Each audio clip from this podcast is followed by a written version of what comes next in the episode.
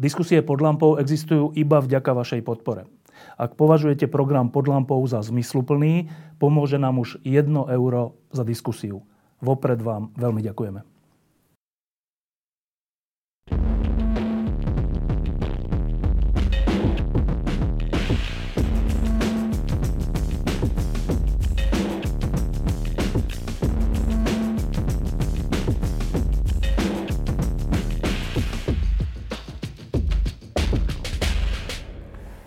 Jednou z hlavných úloh novej vlády, ktorá prišla po voľbách vo februári 2020, bolo skoncovanie s mafiánskym štátom. A táto objednávka bola natoľko silná, že, že prevrátila na Slovensko všetko na ruby a ten výsledok volieb tomu zodpovedal.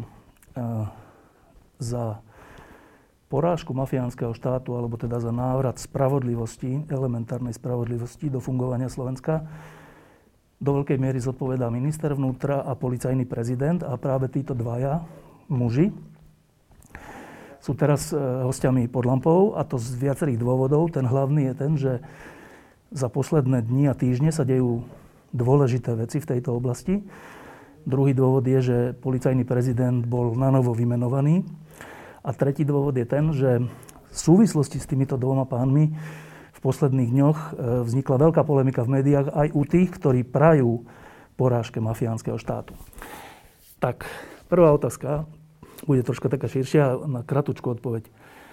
Keď ste prijímali funkciu, alebo teda rozhodovali ste, že príjmete funkciu jeden aj druhý, očakávali ste, že to bude také ťažké, že sa ocitnete v takom poli rozličných kritik, ako to dnes je, pán minister?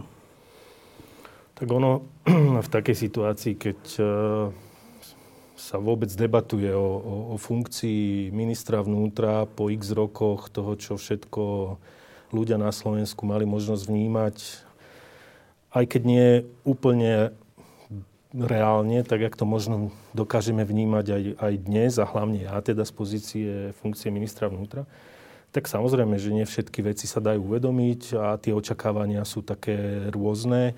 Niektoré veci si človek nepripúšťa, niektoré člo- veci um, jednoducho si ani nedokáže predstaviť, čo všetko to obnáša. Takže z toho pohľadu boli očakávania, uh, ale musím úprimne povedať, že diametrálne iné, ako, sú, ako, ako je tá realita. Očakávali ste, že to bude trocha ľahšie? No to, to ani by som, ja som neočakával, že to bude jednoduché. To v žiadnom prípade a možno práve preto, že som mal osobnú skúsenosť s tým, čo sa dokázalo diať. Ja to tak na poviem, čo sa dokázalo diať, lebo naozaj to je o tom, čo všetko uh, teda dokázali. A takže tie očakávania moja neboli o tom, že to bude jednoduché v žiadnom prípade. Ale s tým som išiel do toho, že teda ja som človek, ktorý uh, príjmam výzvy a a snažím sa naplňať tie ciele, ktoré sme si dali a, a snažím sa to robiť najlepšie, ako viem. Ale tie očakávania samozrejme sa, sa postupne menia a menili. Očakávali ste väčšiu podporu verejnosti možno? Tak to by bolo veľmi ideálne a a možno do určitej miery aj áno a v niektorých tých veciach, e, ktoré sa aj za posledné možno týždne, mesiace, alebo to tak periodicky to ide, lebo tých vecí sa deje strašne veľa a za ten rok naozaj, takmer rok, čo už e, som vo funkcii, tak sa toho naozaj udialo veľmi, veľmi veľa. A či väčšiu podporu, no na toto si tiež treba zvyknúť. Treba si zvyknúť na záujem médií, samozrejme na hodnotenie ľudí, pretože čím sa človek stane e, známym, minimálne mediálne, tak e, sa ten, ten pohľad mení a mm, je veľmi veľa vecí, ktoré vyžaduje vysvetľovanie a, a, a sú veci, ktoré sa nedajú vysvetliť jednou vetou alebo, alebo možno ani nie jedným rozhovorom a, a obnáša to, alebo chcelo by to viac a viac, no ale samozrejme zase chápem, že to nie je celkom reálne. Pán Kovažík? Ja som si myslel, že viem, do čoho idem. Potom som si hovoril, že teda tušil som, do čoho idem, ale reálne ma to zomlelo totálne. Ten, ten nástup a ten rozsah tých činností, ktoré tam, ktoré tam prišli, aj ten tlak, ktorý prišiel z hľadiska ale aj verejnosti, ale aj znútra organizácie, do toho všetky, všetky tie veci, ktoré nás sprevádzali, COVID, opatrenia, demonstrácie, do toho tie nešťastné udalosti. No a, a štandardne obrovské množstvo problémov, ktoré boli dlhodobo neriešené. Finančná spravodajská jednotka a a, a mnohé iné útvary, ktoré sme dávali do, do funkčného stavu, tak uh, ja teraz hovorím, že je to veľmi ťažké. A niekedy si vravím, že, že či som si vôbec zrátal, že do čoho idem. Je, je to náročné naozaj. No, e, kým sa dostaneme k tej samotnej podstate, teda o čo tu dnes ide a to, čo vidíme v posledných dňoch a týždňoch je už naozaj prvá liga toho zápasu. To už nie je sranda, čo sa teraz deje, čo sa týka nastolovania spravodlivosti. Ale kým sa k tomu dostaneme, tak e, stručne si prejdeme jednotlivé výhrady voči vám dvom. Máte úplne slobodný priestor na to odpovedať, čo len chcete. Tak e, prvý taký škraloup, po česky by som povedal, na ministerstve vnútra bol ten, keď sa ukázalo, že štátny tajomník e, pán Kyselica bol súčasne tajným agentom a tým pádom musel odísť. Vyvolalo to takú, úplne takú, takú prírodzenú reakciu, že počkajte, títo lepší, títo akože transparentnejší, ktorí tu idú na stoli spravodlivosť, urobili takúto blbosť. Urobili ste takúto blbosť? No, to sme neurobili my. Tak um, teda keď to mám povedať teraz uh, za, za osadenstvo, ktoré tu je. A aj mňa samého to prekvapilo a neprekvapilo ma to dobre, teda v pozitívnom slova zmysle, že taká vec sa, diala a udiala a preto tu ani teraz štátny tajomník Kyselica už nie je x mesiacov a bol nahradený niekým iným. Samozrejme, ďalšia otázka s tým spojená bola, že dobre, tak keď sa to prevalilo, no tak hádam, ideme vyvodzovať zodpovednosť nie jak tý predtým a mnohým ľuďom sa nepáčilo, že pán Kyselica síce odstúpil, čo je fajn, lebo však stane sa chyba a treba odstúpiť, to je fajn, ale zostal poslancom. Je to chyba? Chápem, že je to vnímané ako chyba. Na, na druhú stranu stále uh, žijeme v uh, krajine, ktorá je demokratická a ja som rád, že stále je demokratická a má aj demokratickým spôsobom zvolené jednak zastupiteľstvo, teda parlament a samozrejme k tomu prislúchajúce výbory. A platia nejaké pravidla, stále platia nejaké pravidla, čomu som ja rád. A ak chceme tie pravidla teda dodržiavať, tak samozrejme, že toto je aj agenda pre výbor e, príslušný parlamentný, aby sa t- takouto vecou zapodieval.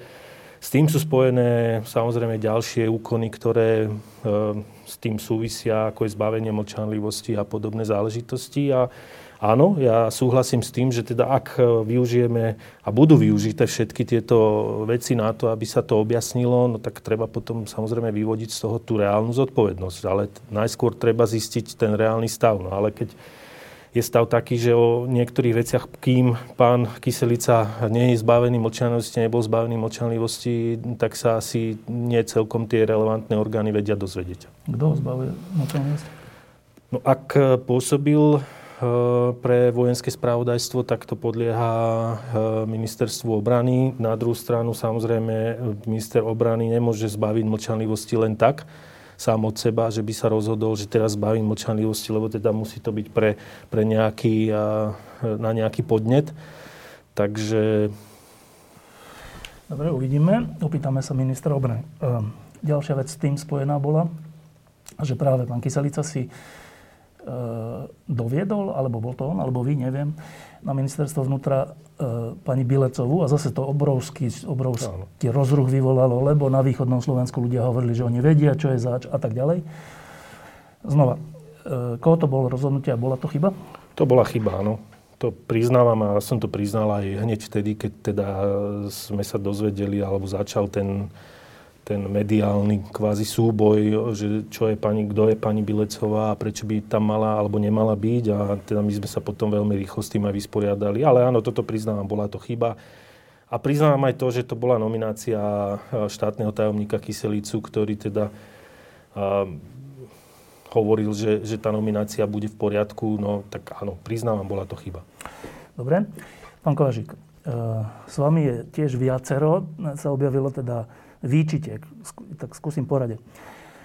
Prvá, ktorá s vami nesúvisí úplne priamo, hoci rodine áno, a to je tá, že vaša manželka v čase, keď, keď e, Marian Kotleba sa stal županom, zostala na župe pracovať. E, a to sa dáva do kontextu ešte s tým, že na prokuratúre, a neviem, kde idú rušiť, alebo nejdu, idú e, odbor boja proti extrémizmu. A tak vzniká taká úvaha, že či aj vašim nominovaním, a teda v kontexte tejto manželky, nebude zoslabený boj proti extrémizmu. Tak vaša reakcia.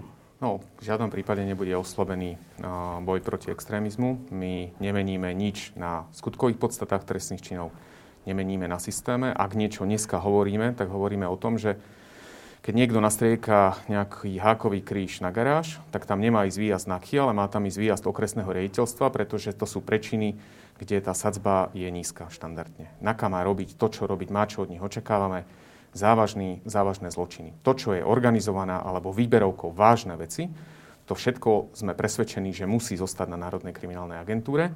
A aj v kontexte toho, že to nadvezuje na terorizmu, terorizmus a zároveň tam chceme nehať aj aj mechanizmus metodík, ako pracovať s extrémizmom a mať nad tým dozor, pretože tam máme protiteroristickú centrálu, máme tam na to jednotky, ktoré sa tomu rozumejú. Mne je veľmi ľúto, že sa moja manželka prepiera v, v, takomto, v takomto pohľade. Ona na samozprávnom kraji pracovala za predchádzajúcich dvoch predsedov. Ona nie je ten, kto si vyberá predsedu. To, že ju nevyhodili, neznamená, že bola nejakým spôsobom ako keby naklonená tej, tej novej vlne, ktorá tam prišla. Moja manželka vždycky robila si tiež profesionálne robotu, robila ju na personálnom oddelení. Ten nemá s politikou nič spoločné a, a vtedy, keď, sa, keď to vyplávalo prvýkrát, tak to vyplávalo deň predtým, ako, skon, ako začalo moratórium na, na, na voľby do samozprávneho kraja. A bolo to využité na spojenie mien, ktoré sa tam hodili politicky. Ja nechcem nikdy politizovať. Jednoducho mňa ju vložili do, do jednej roviny a, a veľmi sa to hodilo kvôli tomu, že sa blížili voľby. No ale kritici na to povedia, že dobre, ale keď ona bola na personálnom oddelení, tak a už sa to aj objavilo, že tým pádom ona robila personálnu politiku, teda vymienianie ľudí alebo najímanie ľudí v súlade s Kotlebom. To nie je pravda, pretože ten mechanizmus toho, kto si určoval, že kto na akú pozíciu príde, kto bude zamestnaný, ten sa neriešil na personálnom oddelení. To o tom si rozhodoval predseda alebo riaditeľ samozprávneho kraja a o tom, že kto bude vybratý, na to boli komisie. Personálne oddelenie robilo mzdy a robilo personálne spisy, čiže robilo agentu okolo personálneho. A, a určite moja manželka nebola tá, ktorá si vyberala riaditeľov odborov alebo sa na tom podielala. A to už nehovorím o vrátnikoch, ktorí tam prišli a podobne. Možno, že ľudia by potrebovali počuť, že či došla e, s Kotlebom a s týmito ľuďmi do nejakého sporu aspoň. Prišla do sporu viackrát. Do, boli dokonca niekoľko dní takí ako keby na nože, ale ona prišla do sporu vtedy, keď jednoducho prišla požiadavka, ktorá nebola v súlade so zákonom a moja manželka to urobila v štýle, že napísala na to rozhodnutie svoje stanovisko, je to v rozpore s paragrafom tým a tým a jednoducho tie rozhodnutia sa neurobili a ak by sa boli urobili, boli by sa urobili proti jej vôli. Čiže v tomto smere mali oni so sebou ako keby isté problémy. Na druhej strane je pravda, že vždycky po nejakom období ten vzťah profesionálne fungoval ďalej, pretože tý, ten úradník aj na tom samozprávnom kraji tam od toho, aby držal zákonnosť rozhodnutí, ktoré prechádzajú samozprávnym krajom a vydržal v medziach zákona.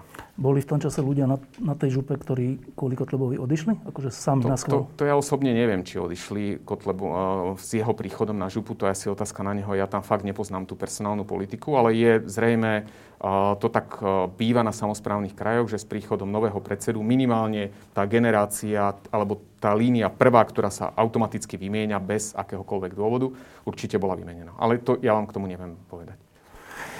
No, e, povedzte, lebo vy ste na verejnosti nie až tak známy človek, tak možno je dobré povedať, že kto vlastne ste. Tak e, vy ste nepadli z neba, vy ste boli v súvislosti s bojom proti korupcii už e, v súčinnosti s, s vládou Ivety Radičovej. V čom konkrétne? Ja som v tom čase, takto v 2004 som zakladal odbor boja proti korupcii stred s jedným mojim kolegom, ktorý sme boli. Predtým my sme slúžili... Na úrade vlády? Nie, nie, nie. nie. Ja, takto, ja to spätne to vraciam. 2004 to je obdobie, kedy som Dobre. bol policajt. A vtedy uh, odbor vyšetrovania obzvlášť závažnej trestnej činnosti sa pretransformoval do protikorupčného uh, úradu a ja teda do odboru stred. 2010-2012 som bol v pozícii riaditeľa úradu. Potom som bol, dobre, v úvodzovkách odídený, lebo, lebo keď došlo k zmene vlády v tom čase, tak mi bolo oznámené, že teda nie je záujem, aby som ďalej pokračoval v pozícii, ktorej som bol. Odišiel som preč. Ešte raz, to bola aká pozícia? To bol, to bol riaditeľ úradu boja proti korupcii. Čiže to bola stále policajná funkcia. Úrad, ten, ktorý vyšetroval a ktorý, ktorý odhaloval. Nie, tak, Už celoslovenský? Celoslovenský. 2010-2012 som bol riaditeľom celoslovenského úradu. Potom som odišiel do zahraničia a v 2013 som odišiel do, do Washingtonu. A keď som sa vrátil, tak vlastne uh, som sa, sa vrátil do policajného zboru, kde je povinnosť ma nejakým spôsobom ustanoviť. Tá možnosť zase bola odísť do civilu alebo niekde pokračovať. Ja som bol uh, ustanovený na úrade medzinárodnej policajnej spolupráce a v tom čase uh, uh, som dostal ponuku, aby som išiel nastaviť na, na národnej úrovni mechanizmus prevencie korupcie, ktorý nemá nič spoločné s vyšetrovaním ako takým. A vtedy som vlastne odišiel na úrad vlády. A, a potom som pôsobil 2017 až 2020 som pôsobil na úrade. Dobre, a teraz pár otázok k tomu, že uh, byť šéfom úradu proti korupcii, boja proti korupcii, uh, za radičovej vlády, potom prichádza vláda Roberta Fica číslo, neviem koľko, dva. Uh, a vy ste sa stali pridelencom v Amerike. Hej? Teraz, pre mnohých ľudí sa zdá, že byť pridelencom v Amerike je lukratívna vec, lebo asi je tam vyšší plát a žijem predsa len vo Washingtone a proste tak. Pre iných, ktorými, ja som sa rozprával aj s takými, aj s takými, pre iných je to, že naopak, že keď ty si šéf odbora boja proti korupcii alebo úradu a staneš sa nejakým pridelencom, že to je vlastne poníženie. Vy ste to vnímali ako? Pozrite sa, ja som bol v 2012 roku rozhodnutý, že odchádzam. Z policie? Z policie, hej. Ja som bol v podstate nastavený. A tom čase bola štandardná prax, že riaditeľ úradu boja proti korupcii, ktorý mal prehľad o, o, o celej tej scéne a mal informácie, sa, sa striedal s novou vládou. Čo sa aj stalo. Mne teda, ja som to už povedal, mne bolo oznámené, že nebudem pokračovať ďalej vo funkcii riaditeľa úradu. A ja už som sa snažil niekedy 8 rokov dozadu prihlásiť do výberového konania na miesto pridelenca. Ešte v tom čase to bolo v, v Srbsku. Keď som odchádzal z pozície úradu, tak mi bolo povedané, že ak neodídem do civilu, že je tu možnosť, že by som mohol byť vyslaný vonku. Čo pre mňa zase znamenalo, že si idem urobiť to, to čo som, po čom som aj trošku túžil, že by som to chcel vyskúšať v tom živote. Pretože máte a čo je aj prirodzené, keď teda skočím do toho, lebo však v tej kariére um, aj mnohí, aj vo vojenskej oblasti, samozrejme je to prirodzené, aj generáli končia ako pridelenci obrany a je úplne jedno za akej vlády, pretože končia, je to také, ale že už je to taký dôchodok, také, Ale je to, no nie, pre mnohých nie, no, je to také prirodzené, akože tak, áno, väčšinou je to také, že záver kariéry, ale tak v tomto prípade, pardon, ja som ti do toho skočil, ale v tomto prípade to bolo presne o tom, že Kaliňák budal niekomu na výber a povedal, tak jednoducho s tebou nerátam na tejto e, výkonnej pozícii, ktorá je, lebo nechcem tu, tak si vyber. Buď skončíš kariéru a teraz si zoberte, že ten človek si buduje svoju kariéru niekoľko rokov a teraz prečo by mal zrazu, tak jasne, využijem aj to, keď môžem ísť treba na pozíciu policajného pridelenca. Dobre, ale... Aj, to, aj to profesionálny postup, ja som sa veľmi veľa naučil v diplomácii a, a aj v tom medzinárodnom rozhľade. No, k tomu jedna nepríjemná otázka. E, v roku 1968, keď sme ešte teda viacerí z nás možno ani nežili, e, tu bolo to Pražské jaro, na, na čele ktorého bol Alexander Dubček. Potom ho prišli Rusi, prišla normalizácia, prišiel Husák a, a tohto najpopulárnejšieho politika vtedy úplne ponížili. Najprv ho dali za predsedu parlamentu a potom mu ponúkli, že môžeš byť veľvyslanec v Turecku, myslím. A on to zobral. Teraz skúsme sa do toho vžiť že sú tu ľudia, ktorí bojovali za tú slobodnejšiu krajinu, za, za nejakú ľudskejšiu tvár toho režimu a tak. Tí boli buď pozatváraní, alebo povyhadzovaní, alebo proste tak. Boli normalizačné previerky, oni skončili v zamestnaniach bežných.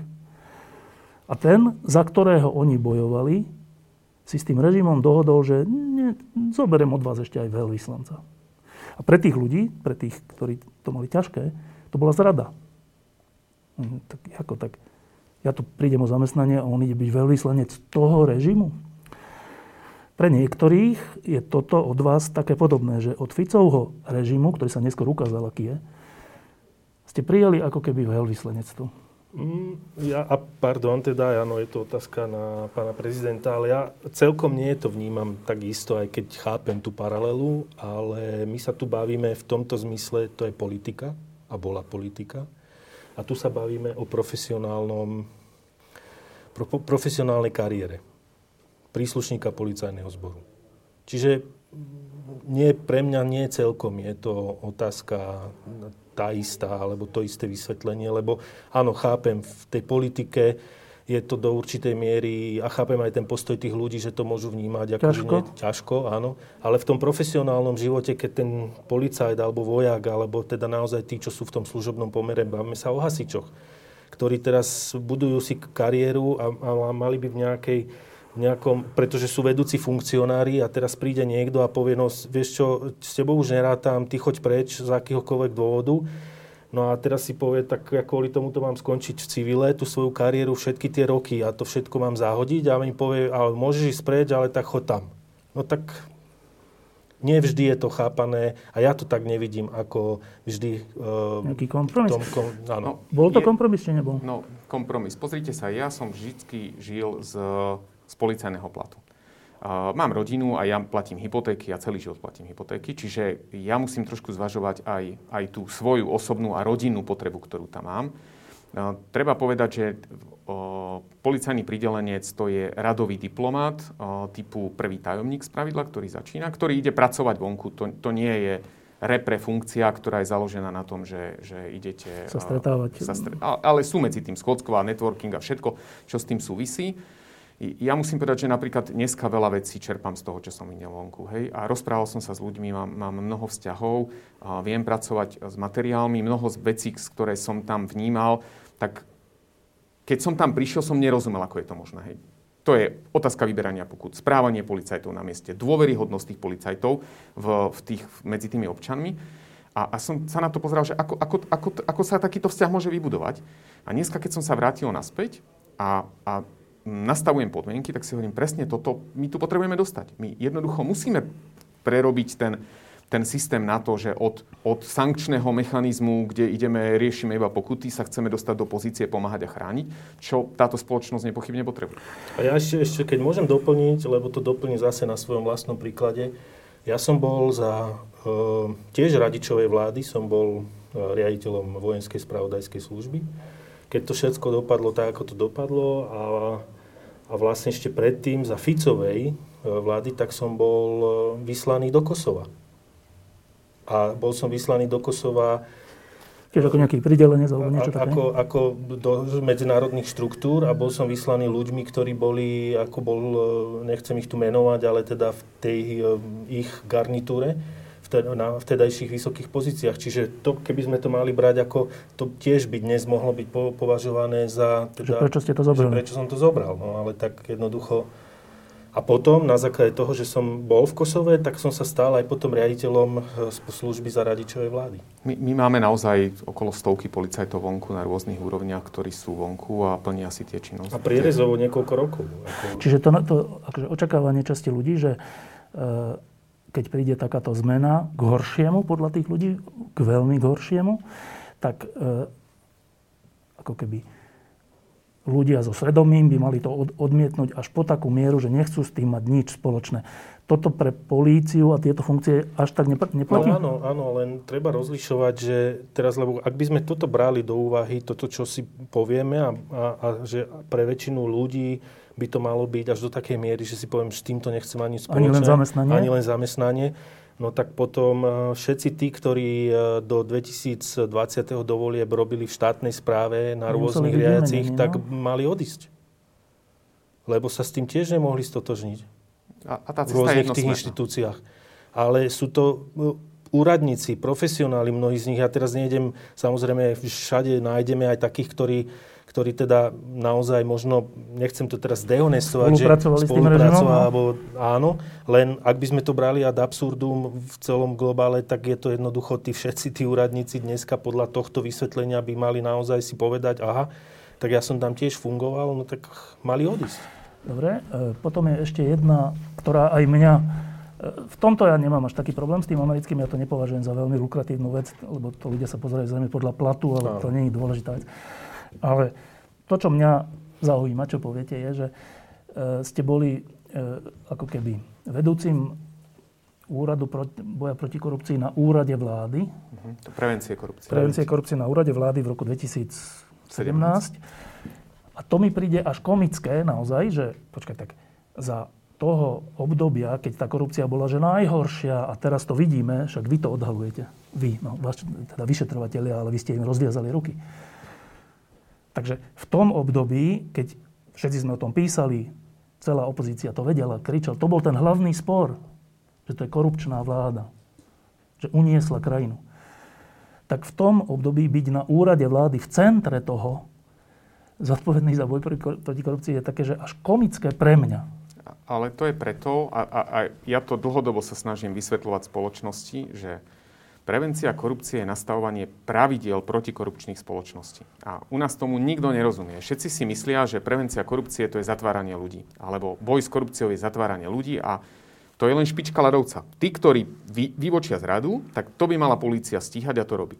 To, čo musí nám fungovať, ak tu chceme, a robia to všetky západné štáty, tlačí nás do toho OECD, a aj Európska komisia, že my tu musíme mať nastavené mechanizmy riadenia rizik. My musíme vedieť, kde máme problém a k tomu musíme urobiť legislatívne a iné normy. A toto je úloha vlády. My sme vytvorili tam projekt e, spolupráce s OECD, ideme do veľkého projektu, alebo úrad vlády dneska ide do veľkého projektu.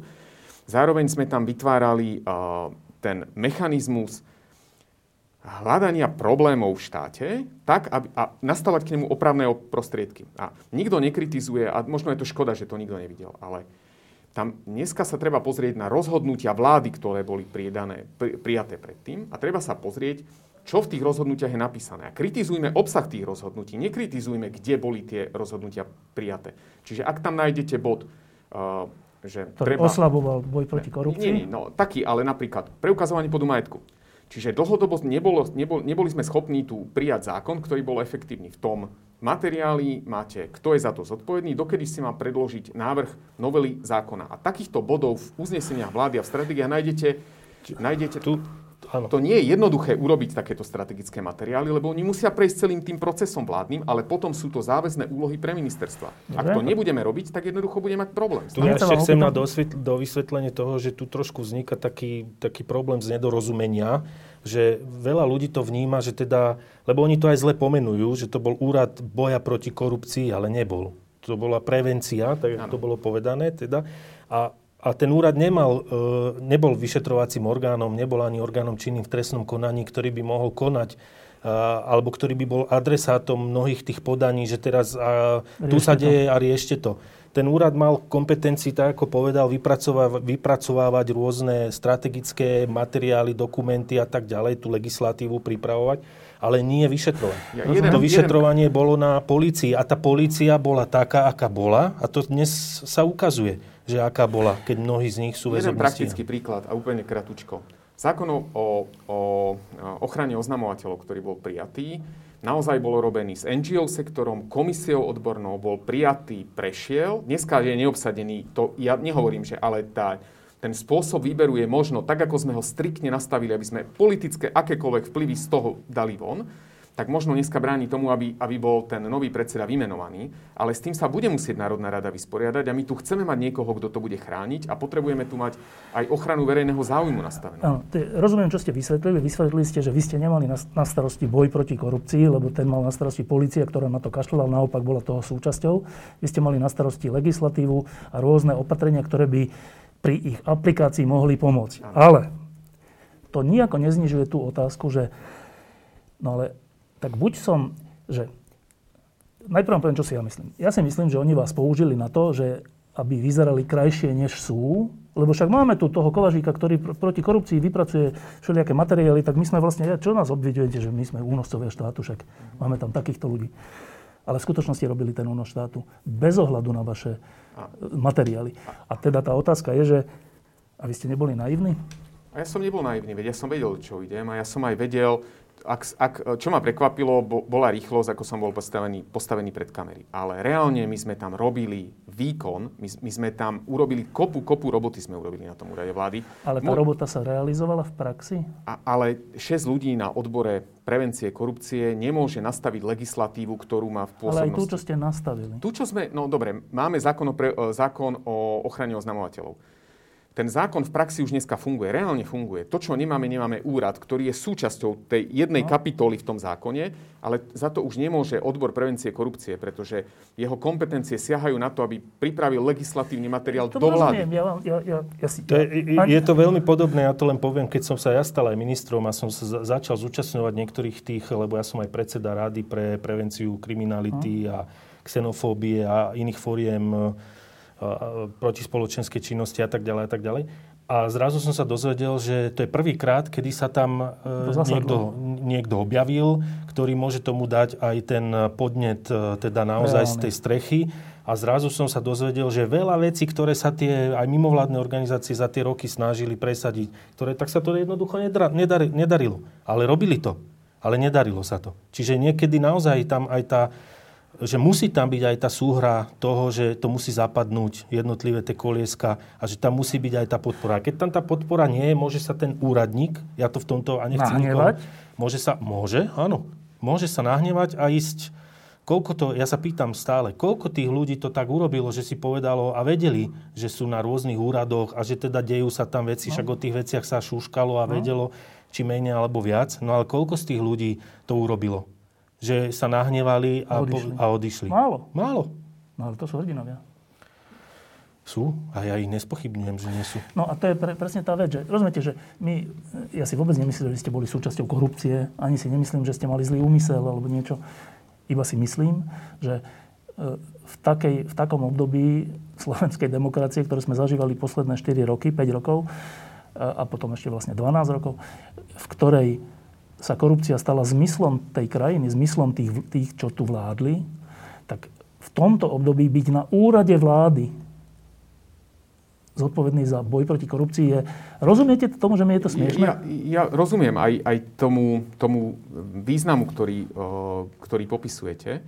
To, čo ja hovorím, je, že môže si Slovenská republika dovoliť 3 roky nerobiť vôbec nič. Ja keď som tam prišiel, tak som našiel akčný plán boja proti korupcii, ktorý mal 100 strán a z toho akčného plánu keď prišlo vyhodnotenie od ministerstiev, som si počiarkoval, čo zmysluplné tie ministerstva urobili za to obdobie. A počiarkol som si jednu vetu, som si počiarkol. Ak ja budem dávať do akčných plánov dôsledne dodržiavať zákon o predbežnej finančnej kontrole a termín si dám priebežne, no tak ja mám krásny, krásnu úlohu, ktorú vždycky na konci roka odpočtujem. To my sme nerobili.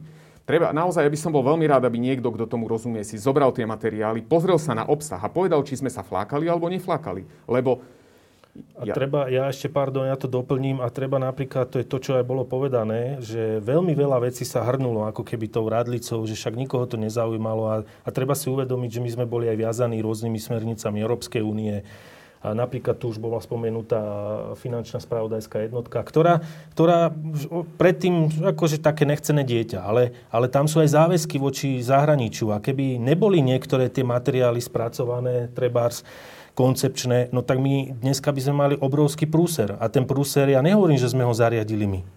Ten prúser zariadil niekto iný, ktorý sa tomu nevenoval roky, roku sa dozadu. Áno, ale, ale treba vždy naozaj, to niekto áno. musel vytvoriť. Ako my musíme, Slovenská republika si musí plniť medzinárodné záväzky, ale musí ich plniť, plniť zmysluplne. Nemôže ich plniť len formálne, že sa budeme tváriť. Dobre, ale aby ste rozumeli tej kritike, že čím je ona motivovaná. Tá kritika je motivovaná podľa mňa takto, u tých, ktorí to myslia dobre.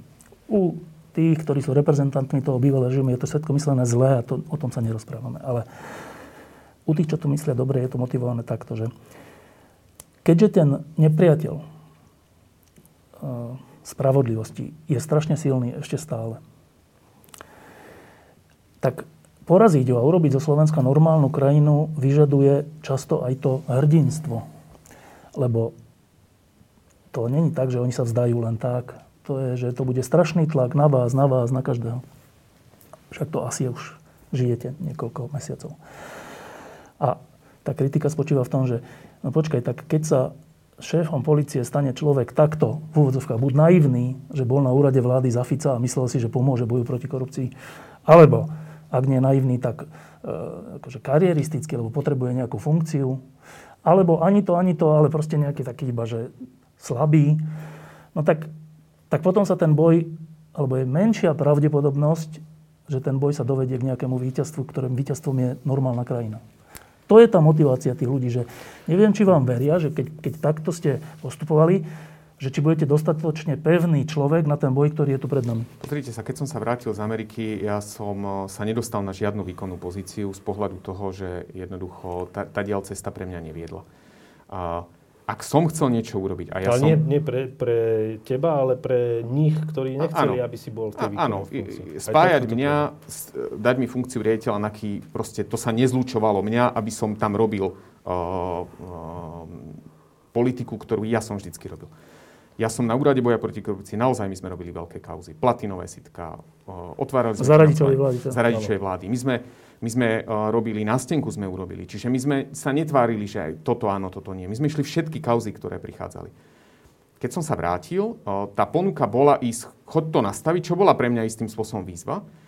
A, a naviac treba možno poslednú vec k tomu povedať, že cesta z policajného zboru je jednosmerná. Ako náhle ja dám žiadosť, že odchádzam do civilu, cesta späť nevedie, lebo ten zákon o štátnej službe príslušníka policajného zboru a tých ďalších je nastavený tak, že odídete z toho z tej reťaze toho sociálneho zabezpečenia a vraciate sa do nových podmienok. Čiže keď prerušíte službu na jeden deň a znovu nastúpite do policajného zboru, idete za úplne iných podmienok, ako, ako z nej odchádzate.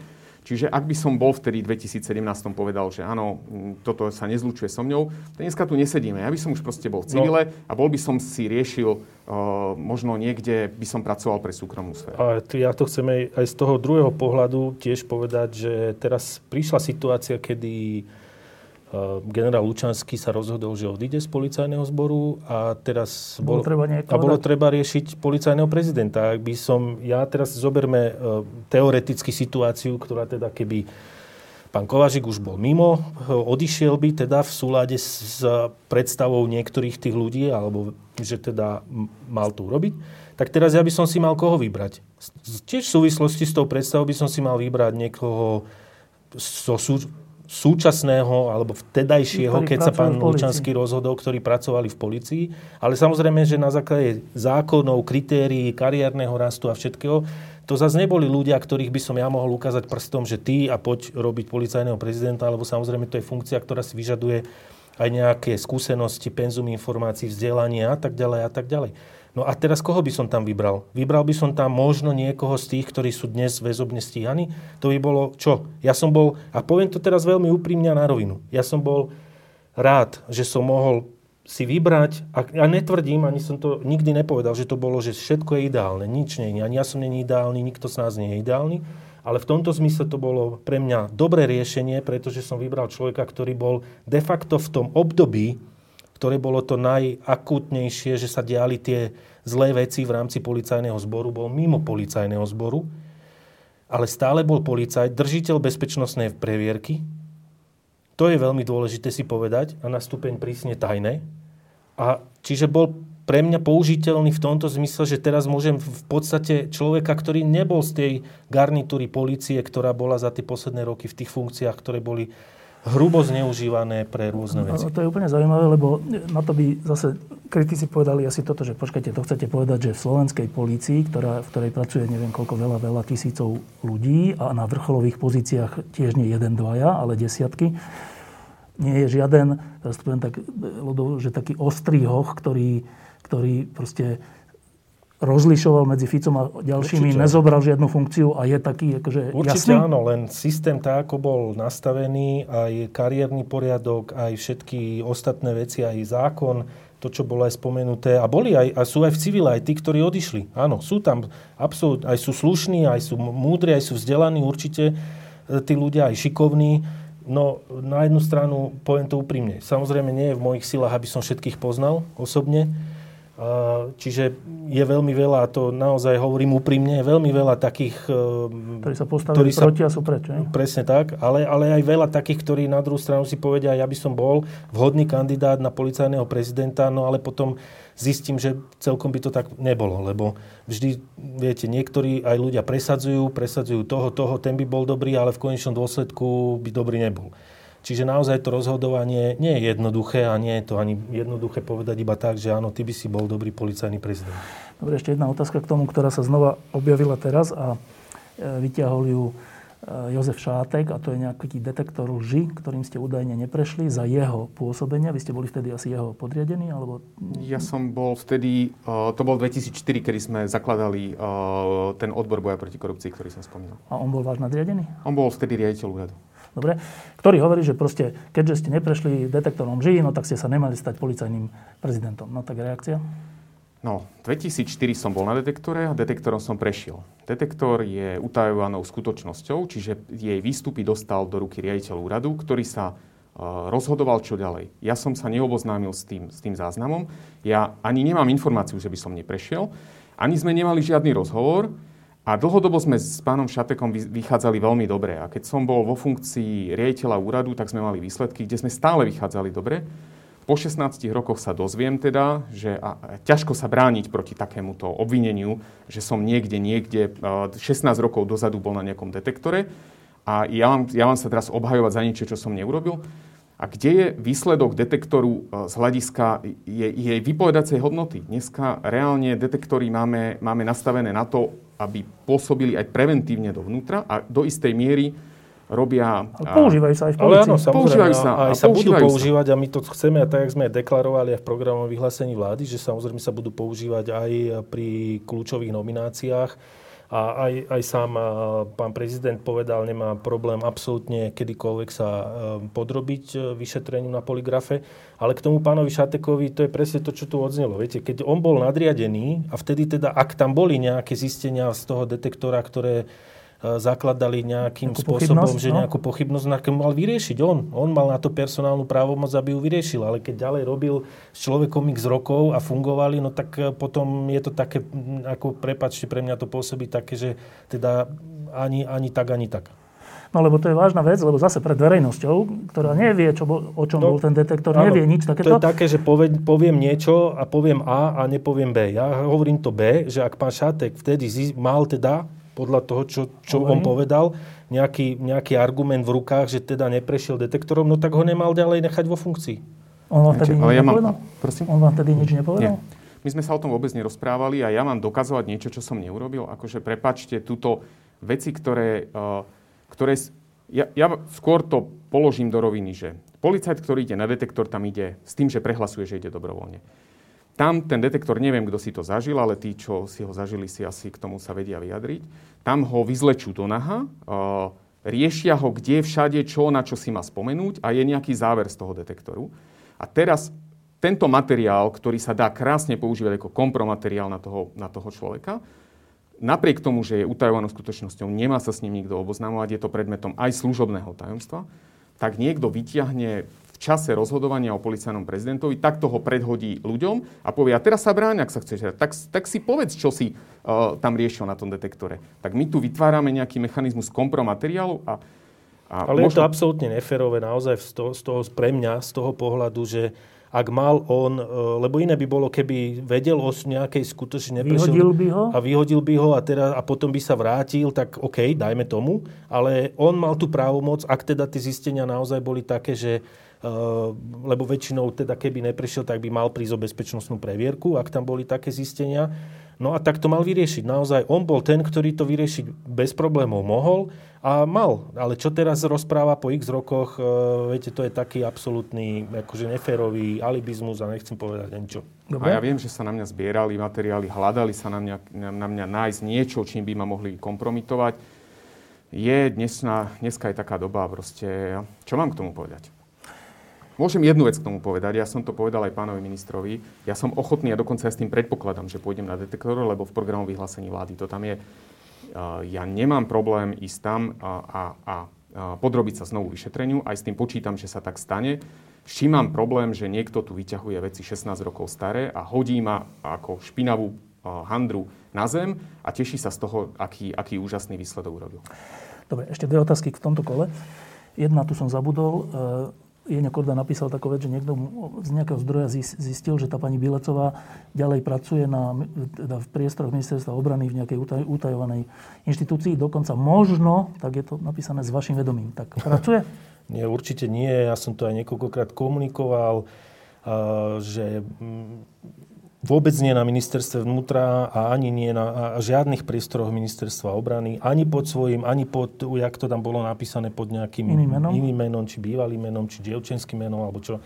Nie sú to vymysly, a nie je to tak. A v žiadnom prípade, ja to striktne odmietam a uráža ma to, to musím povedať, uráža ma to, keď uh, pán Korda povie, že to je s môjim vedomím. Naozaj ma to uráža. No, on, poved, on to deklaroval, on povedal, že to je s môjim vedomím. Nie, tam bolo napísané možno. Tak ja som aj zvažoval, ale to hovorím a úprimne, a som to aj jemu povedal, že zvážim aj to, že podám trestné oznámenie. Lebo naozaj ja som si zažil a mám s tým skúsenosti, aby ma takýmto hrubým spôsobom niekto dehonestoval, úražal, tak to zase nie. Je tam naozaj slovo možno, ja som si to pozrel. Ale dobre.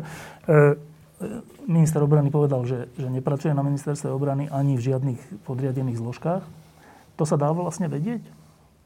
Tak minister obrany by to snáď mal vedieť. A keď vie, povie, že... tajných službách? Tak e, keď už minister obrany by e, nevedel zistiť, kto tam pracuje, tak e, nikto iný to nezistí a myslím si, že minister obrany to zistil a deklaroval jasne, že nepracuje.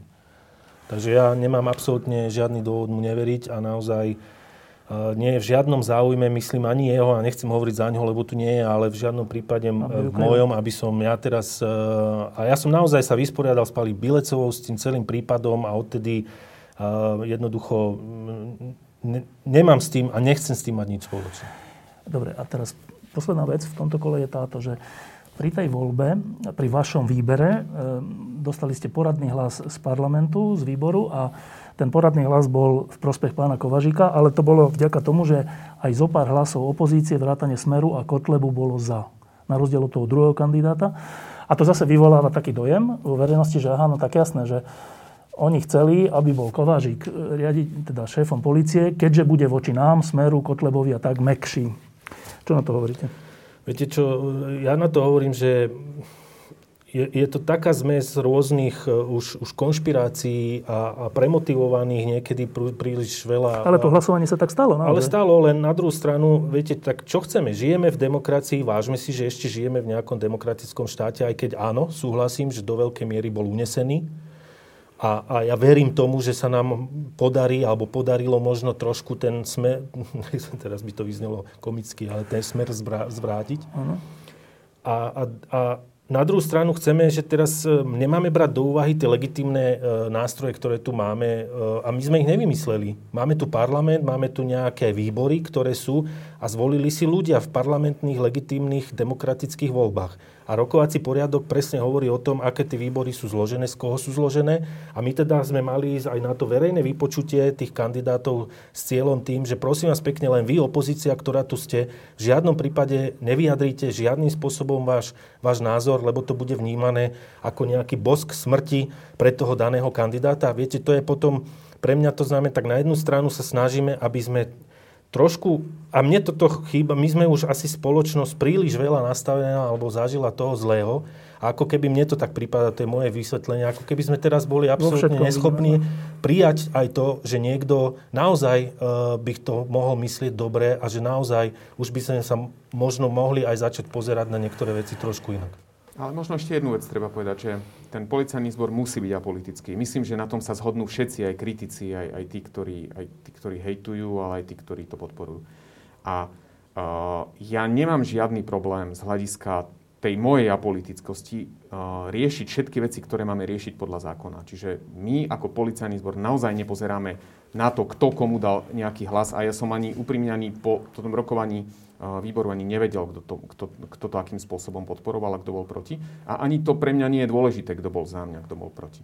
Dobre, ale zase, rozumiete, že keď to niekto sleduje, že v novinách ano. alebo v telke, tak ano. si položí otázku, že a prečo za neho hlasoval Kotleba Áno, a na druhú stranu bol tam aj ďalší kandidát, veď povedzme no. si, a ten bol teda tiež legitímnym no. kandidátom a za ňo nezahlasovali ani niektorí z tej koalície. Čiže ani väčšinu. No? Čiže, no a teraz tiež, ako to teda máme posúdiť? Tak ani to není dobré, ani to není dobré. Ak by za neho zahlasovala opozícia, tiež by mal možno niektoré hlasy a, no. a bol by... No prešiel by, no? Prešiel, ale, ale teda neza, ale nezahlasovala ani tá koalícia. Čiže tu sa naozaj, my sa, ja sa na to pozerám ako minister, veď my ak sme sem prišli a legitímne chceme, aby sme nelámali zákon a právo, ale aby sme postupne naozaj išli k tomu, aby sme znova vrátili štát k tomu, že veríme spravodlivosti, veríme zákonom, veríme a máme k ním, k ním nejakú, nejakú e, legitímnu úctu, no tak potom ale musíme brať do úvahy aj to, že naozaj ten demokratický systém parlamentný nám priniesol to, čo nám priniesol, tak to musíme do, do určitej miery akceptovať. Bolo to pre vás ťažké vybrať? Samozrejme, že to bolo pre mňa ťažké vybrať. Áno, bolo. Prečo? No práve preto, že som človek, ktorý sa snažím e, naozaj zvažovať a, a veľmi úprimne a veľmi zoširoka všetky pre a proti a, a všetky a, a naozaj to hovorím úprimne, že som samozrejme aj vnímal aj toto, o čom sa tu teraz bavíme, že, že aj tie nálady, aj, aj to, ako to môže vnímať spoločnosť, akým spôsobom k tomu niektorí aj sa vyjadrovali a tak ďalej. A veľmi vážne som zvažoval všetky tie, tie plusy a mínusy, ale viete, uh, aj funkcia ministra vnútra, a myslím si, že každého ministra je aj o zodpovednosti. A ja som aj preto som povedal, ja sa rozhodnem, ja zvážim všetky a bude to moja zodpovednosť. Ja som zobral do úvahy aj to odporúčanie výboru, ale to nebolo to, čo zohralo v maximálnej možnej miere e, to gro, že prečo som sa rozhodol a, a prečo som teda hlavne sa rozhodlo pre e, Peťa Kovážika. A tým nechcem povedať, že pán Hamran bol nejaký menej kvalitný kandidát. Nie. Ja som dokonca veľmi úprimne povedal, že v niektorých veciach bol on lepší. Jasnejší. Jasnejší a, a tak ďalej. Ale áno, o tom je to rozhodnutie, o tom je to zváženie všetkého, pretože samozrejme, že máme nejakú predstavu, čo chceme v rámci policajného zboru dosiahnuť. Máme spustenú e, tvorbu reformy, ktorá je, myslím si, že už v pokročilom štádiu. Máme veľmi veľa vecí, ktoré nás čakajú do budúcna a jednoducho e, hľadať dnes ideálne riešenie, a tu teraz nechcem už som to povedal, ani ja nie som ideálny, nikto z nás nie je ideálny, ale hľadať, že ideálne riešenie teraz, že ktoré bude vyhovovať že úplne všetkým, to by sme tu museli byť ešte x tisíc rokov a aj tak by sme ho nenašli. Keby ste mali povedať jedno veto, prečo, prečo ste sa práve pre pána Kovažika rozhodli, tak ako by znela tá veta?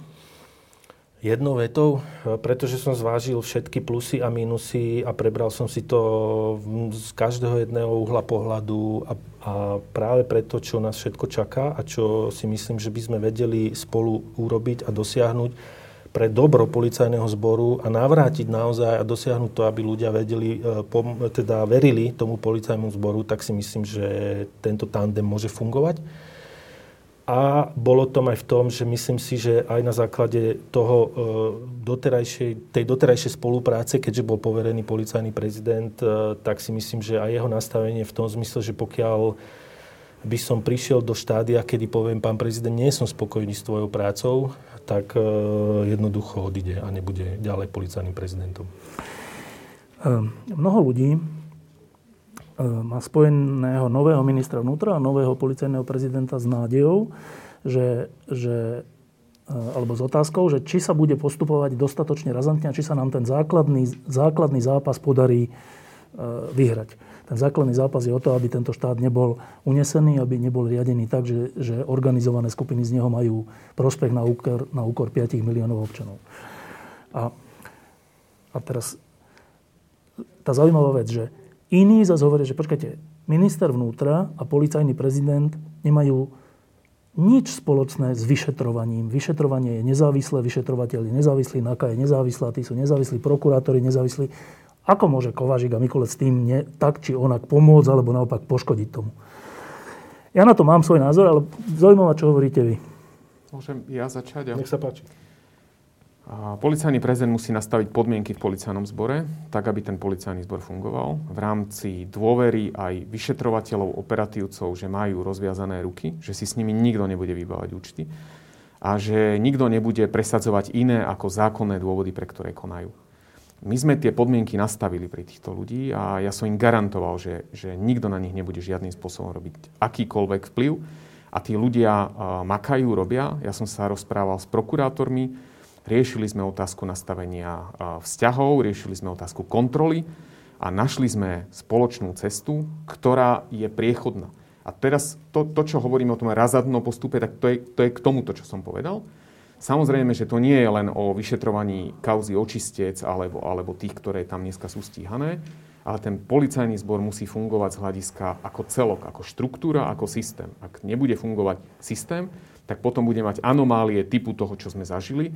A ja už skutočne si nechcem predstaviť, že by sa nám niekedy stalo, že by nejaký vysoký policajný funkcionár skončil vo väzbe za to, že zneužíva svoje postavenie a, a za toto príjma úplatky. A už, a už nehovorím o rozsahu, o ktorom sa hovorí. Uh a ja to tak e, vnímam do veľkej miery presne to isté a ja som rád, že vyšetrovateľia sú procesne samostatní. Ja naozaj nemám a ani nechcem mať nejaký vplyv, to hovorím veľmi úprimne na to a, a nikdy by som ani do toho e, samozrejme nešiel. Ja ako minister som e, tu na to, aby som v súlade s tým, čo chceme, tú víziu a to všetko, tá reforma, aby som proste vytváral podmienky policajnému zboru, ale nie len policajnému zboru, lebo ministerstvo vnútra má samozrejme aj iné zložky, a to hasický záchranný zbor, horskú záchrannú službu a samozrejme ďalšie. Čiže je to o tom, že áno, ja, ja som tu na to, aby som vytváral podmienky a aby som ich nejakým spôsobom dokázal presadiť možno aj na tej politickej úrovni, čo treba, pretože tých vecí, čo sme si zdedili, ja to poviem, je strašne veľa. Strašne veľa, ktoré neboli riešené, ktoré roky boli e, absolútne zaznávané, ktoré, kde mm, boli deklarované, že išli peniaze a neviem, kam išli tie peniaze, lebo jednoducho policajti nemajú výstroj, výzbroj takú, ako by mali byť, mať. Nehovorím, že že nemajú vôbec nič, ale teda na to, kde sme už e, v 21. storočí, tak, tak to je veľmi, veľmi slabé. No, môj názor na to je, že, že na Slovensku po tých skúsenostiach 30 rokov, počas ktorých to sledujem, tak sa mi zdá, že keď minister vnútra a policajný prezident chcú, tak nejaké veci sa proste nevyšetrujú. Takto to bolo dlhé roky. A hoci na to nemajú zákonnú možnosť, ale nejakým spôsobom sa stane, že keď je taká garnitúra s takým ministrom vnútra, s takým policajným prezidentom, tak sa veci nevyšetrujú, hoci by sa mali, a keď je iná, tak sa vyšetrujú. Neviem presne, ako to funguje, keďže hovoríte, že vy na to nemáte dosah, ale funguje to tak.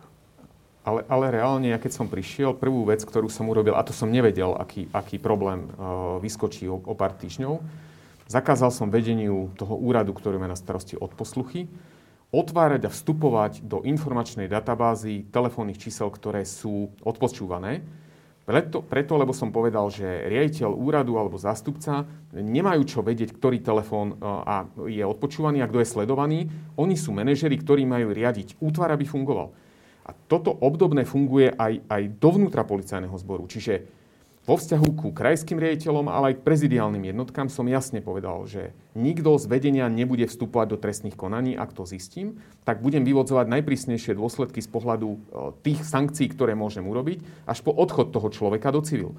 Ak tí šéfovia vedia, že to nesmú robiť, že, že sa im to nebude tolerovať, tak jednoducho nám, nám nebudú vstupovať do konaní a tí vyšetrovatelia si musia robiť to, čo robiť majú. Samozrejme zákonným spôsobom, lebo my nemôžeme pustiť anarchiu typu, že vyšetrovateľ sa sám rozhodne, koho áno, koho nie a budeme sa vyhovárať na to, že to iba prokurátor ho môže korigovať.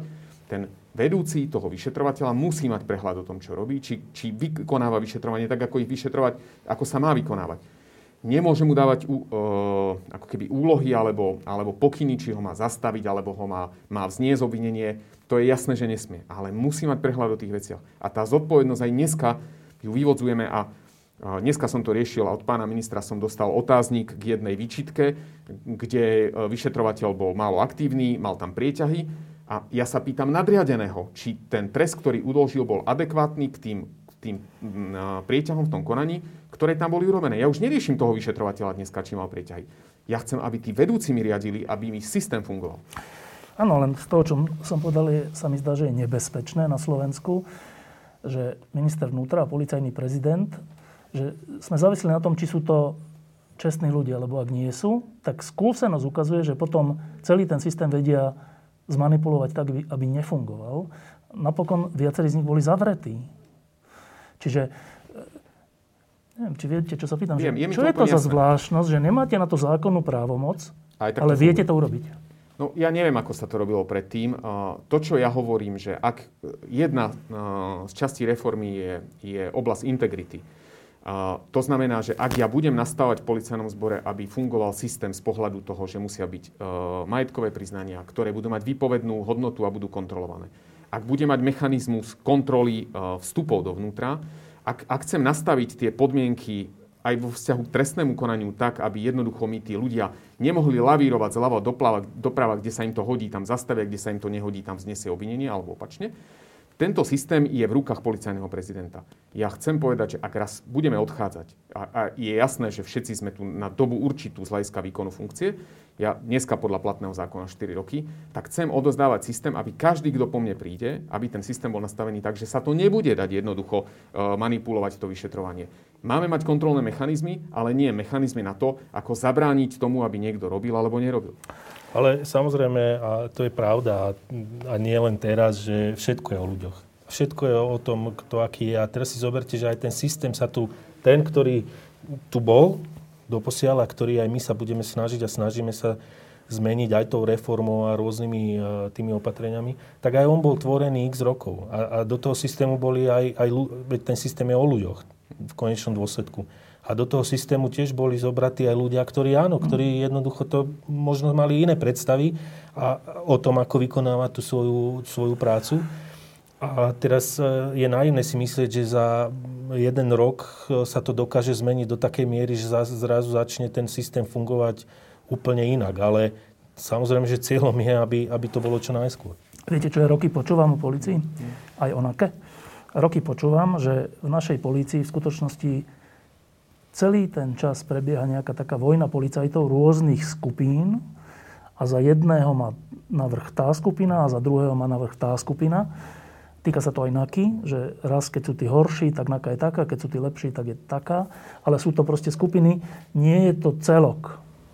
Viete, o čom to je? No povedzte. Uh, No však povedzte najprv, ja, ja vám poviem potom, no. Ono to tu ocnelo. Je to o ľuďoch. Ale keď tých ľudí chcete dať do funkcií na základe férových výberových konaní, kde dáte podmienky, kto a v akom, na, na akú úroveň riadenia môže prísť a aké sú podmienky toho, kde tam má prísť, tak ten, tá personálna politika je jedna z najdôležitejších. To nám zlyhávalo v minulosti, kde sa uprednostňovali ľudia, ktorí boli lojálni pred tými, ktorí boli no. odborne zdatní. A no. preto sa nám to skrivilo celé.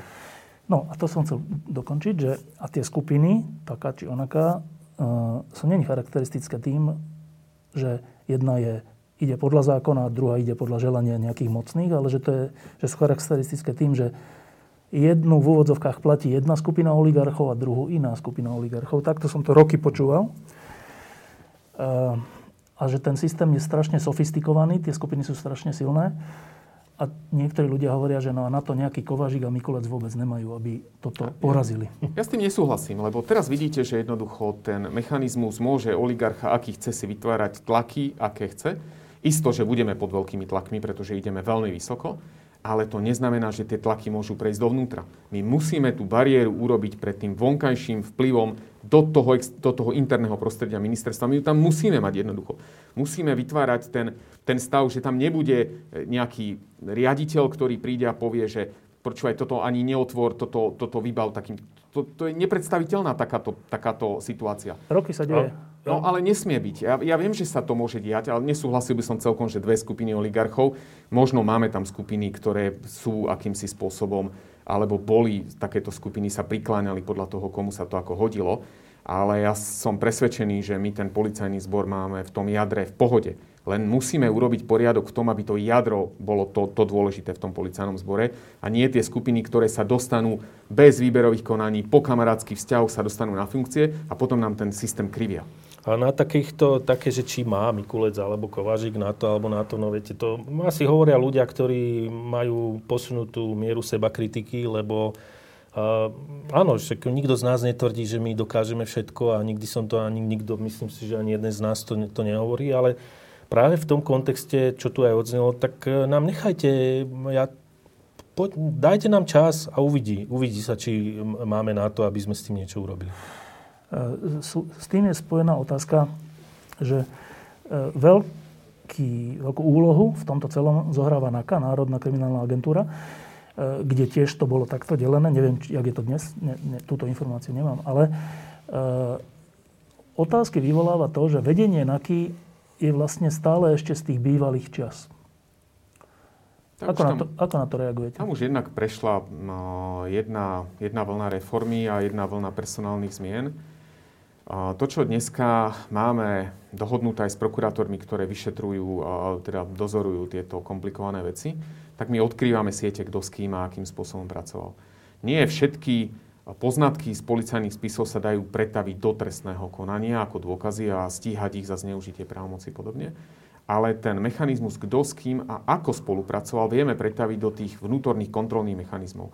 A my sme dohodnutí s dozorujúcimi prokurátormi, že keď si urobia ten svoj balík, aby sme neohrozili uh, tie prebiehajúce vyšetrovania, lebo tam je mnoho ešte informácií veľmi citlivých z hľadiska toho postupu vyšetrovania, tak ten balík, ktorý tam zostane nejasný, tak ten budeme potom čistiť z pohľadu toho, a aký je personálny stav. A to nie je len onaké, to sú aj, aj in, iné inštitúcie v, tomto, uh, z tohto uhla pohľadu. A ja, môj názor, a neviem, akým spôsobom uh, to budeme robiť štandardne, ale môj názor je, že ak máme robiť personálne čistky, tak ich robme na základe, na základe dôkazov, nie na základe anonymov. Dneska na sociálnych sieťach pláva množstvo anonymov, kde obkydávajú tých ľudí, ale kto z toho vie, čo je tam pravda a čo tam pravda nie je v tých informáciách. A posledné, čo je teraz zobrať veľkú lopatu, všetko to vyhodiť a teraz povedať, že poďte noví ľudia, poďte, poďte sa chytiť a začnite vyšetrovať kauzy. Na to potrebujete mať tréning, prax. Ja môžem zobrať z okresov krajov vyšetrovateľov, ale na tie okresy kraje musím dať ďalších. A na základe nejakých sociálnych sietí vyhádžeme ľudí, ktorí tam dneska reálne môžu byť naozaj, že slušní, pracovití, makajú, robia, len preto, že na, o ňom niekto napíše anonym? Je toho strašne veľa tých rôznych e, podnetov, naozaj anonimov, konšpiračných teórií. Je veľmi veľa. Bolo už x prípadov, ktoré aj ja som dostal, dostávam aj ja samozrejme rôzne informácie a podnety a tamten je taký a tamten je tak, onaký.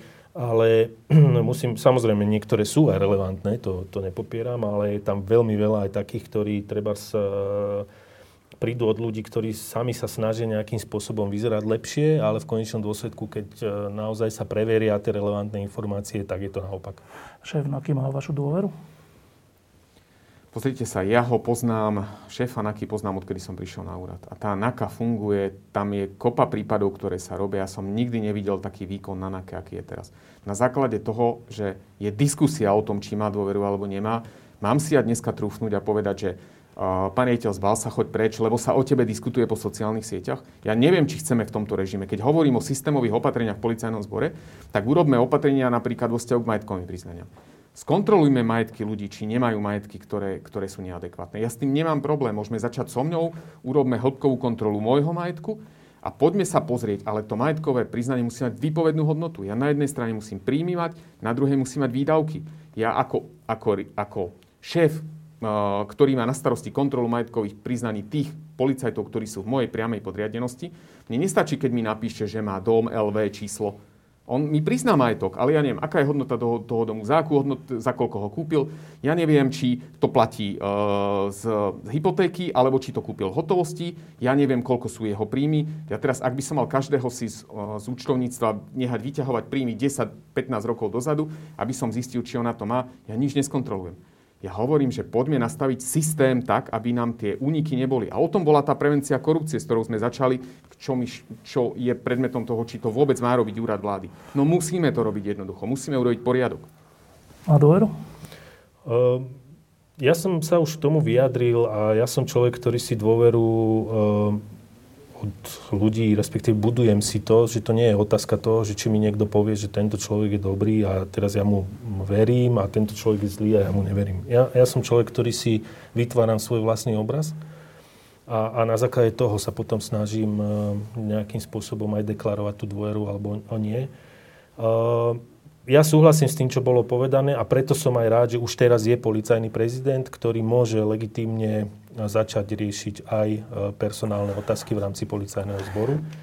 Ale je, na jednej strane naozaj je to vec, ktorá, keby sme išli tým spôsobom, že teraz všetci, e, ktorí ste boli tak vymeniť, tak jednoducho ako povedzme si to úprimne, my nemáme Tisíc, tisíce ľudí a, a, alebo ani možno stovky ľudí, ktorí sú teraz nachystaní, či profesionálne, vzdelaním, skúsenostiami a tým všetkým na to, aby, aby mo- a, a je veľmi úprimne teraz, čo poviem aj to, že mnohí, aj keď dostanú, ktorí o sebe deklarujú, že ja keby som bol na tom mieste, aby som to robil takto, ale keď to dostane tú ponuku reálne, tak zrazu povie, mm, radšej tam nejdem lebo, lebo mnohí sa aj dnes boja zodpovednosti. A, a dnes je to aj o tom. Naozaj tie funkcie sú o tom, že musí tam byť zodpovednosť a musí byť naozaj aj potom, keď tak prijať tú zodpovednosť a vyvodiť z toho dôsledky.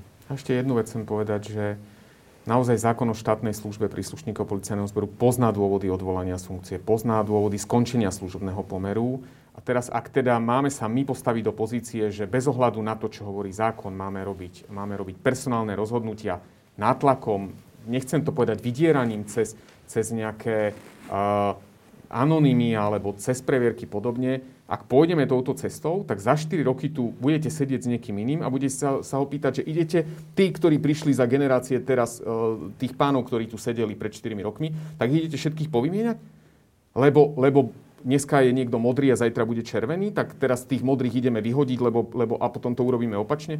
Ja som toto zažíval 25 rokov vždycky po voľbách. Prišli policajné čistky pomaly až po vedúcich oddelení, dopravných inšpektorátov, lebo tam sa hodilo mať kamaráta, sa vymieniali funkcie.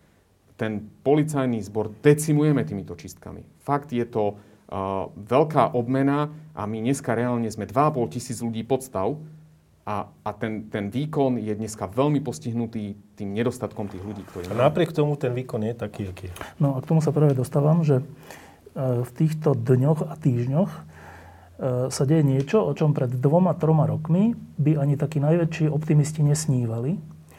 Jedna vec je vyhrať voľby, ale iná vec je urobiť ako také zásahy a také e, opatrenia a v konečnom dôsledku také aj zatýkania, akých sme svedkami dnes. V časti ľudí to vyvoláva pocit, že to sú politické procesy, ale toto nechajme bokom, lebo to je zjavná blbosť. Ale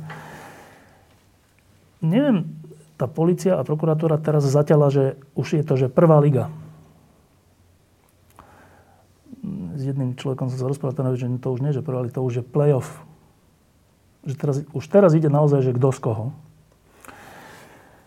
A napriek tomu, že vy ste ani vyšetrovateľi, ani prokurátori, ale ten tlak bude aj na vás. Najprv sa opýtam, vy ste si vedomi, že, že toto už je prvá liga playoff? No, nepozeral som sa na to teraz cez ten pohľad, pohľad, že teraz liga, či to je nejaká liga. Ja, ja to naozaj vnímam tak, že policia, policajný zbor si robí to, čo robiť má. Jednoducho tí vyšetrovateľia naozaj e, robia súčinnosti s prokurátormi a mm, ak je tam dôkazná situácia, čo je, e, tak jednoducho si robia svoju prácu. Ja jednoducho teraz nechcem porovnávať tie ligy, či, či, či niečo bolo menšia liga, alebo teraz lebo mm, ja to tak nevinímam, že aby to tak nevyznelo nejako, že teraz sa ide nejako, že teraz tí, čo už sú niekde menšia liga, tak to už, nechá to tak. už necháme tak a, a teraz sa poďme zamerať na nejakú väčšiu ligu. Nie, ja myslím, že je to proces, ktorý, ktorý vyplynul z niečoho a, a ja som rád, že tí vyšetrovatelia majú vytvorené podmienky, aby si robili svoju prácu. Absolútne odmietam, že by bolo niečo politické a, a myslím si, že ja som jeden z mála tých, ktorí môžem hovoriť o politických uh, konaniach alebo politických... Teda voči vám v tomto prípade? Pretože môžem hovoriť o tom z vlastnej skúsenosti a absolútne odmietam, že ktorékoľvek e, z, z týchto um, úkonov, ktoré boli, boli alebo za poslednú dobu sú, by boli politické. Keď sme nedávno, pred pár rokmi, sledovali, čo sa deje v Rumunsku, tak sme to dávali všetci, aj novinári, ako príklad, že to sa dá. Že dá sa, keď sa dostane nejaká garnitúra k moci, dá sa ten štát začať meniť na čistejší, spravodlivejší a tak. A v tom Rumunsku to teda malo dramatické rozmery vtedy. Ehm, žiaľ, skončilo to tak, že ľudia si v ďalších voľbách často vybrali aj tých odsúdených za svojich primátorov. Až takto to išlo ďaleko. Ehm, a teraz na vás taká otázka, a teraz to nemyslím politicky, lebo vy nie ste v tomto zmysle politici, ale že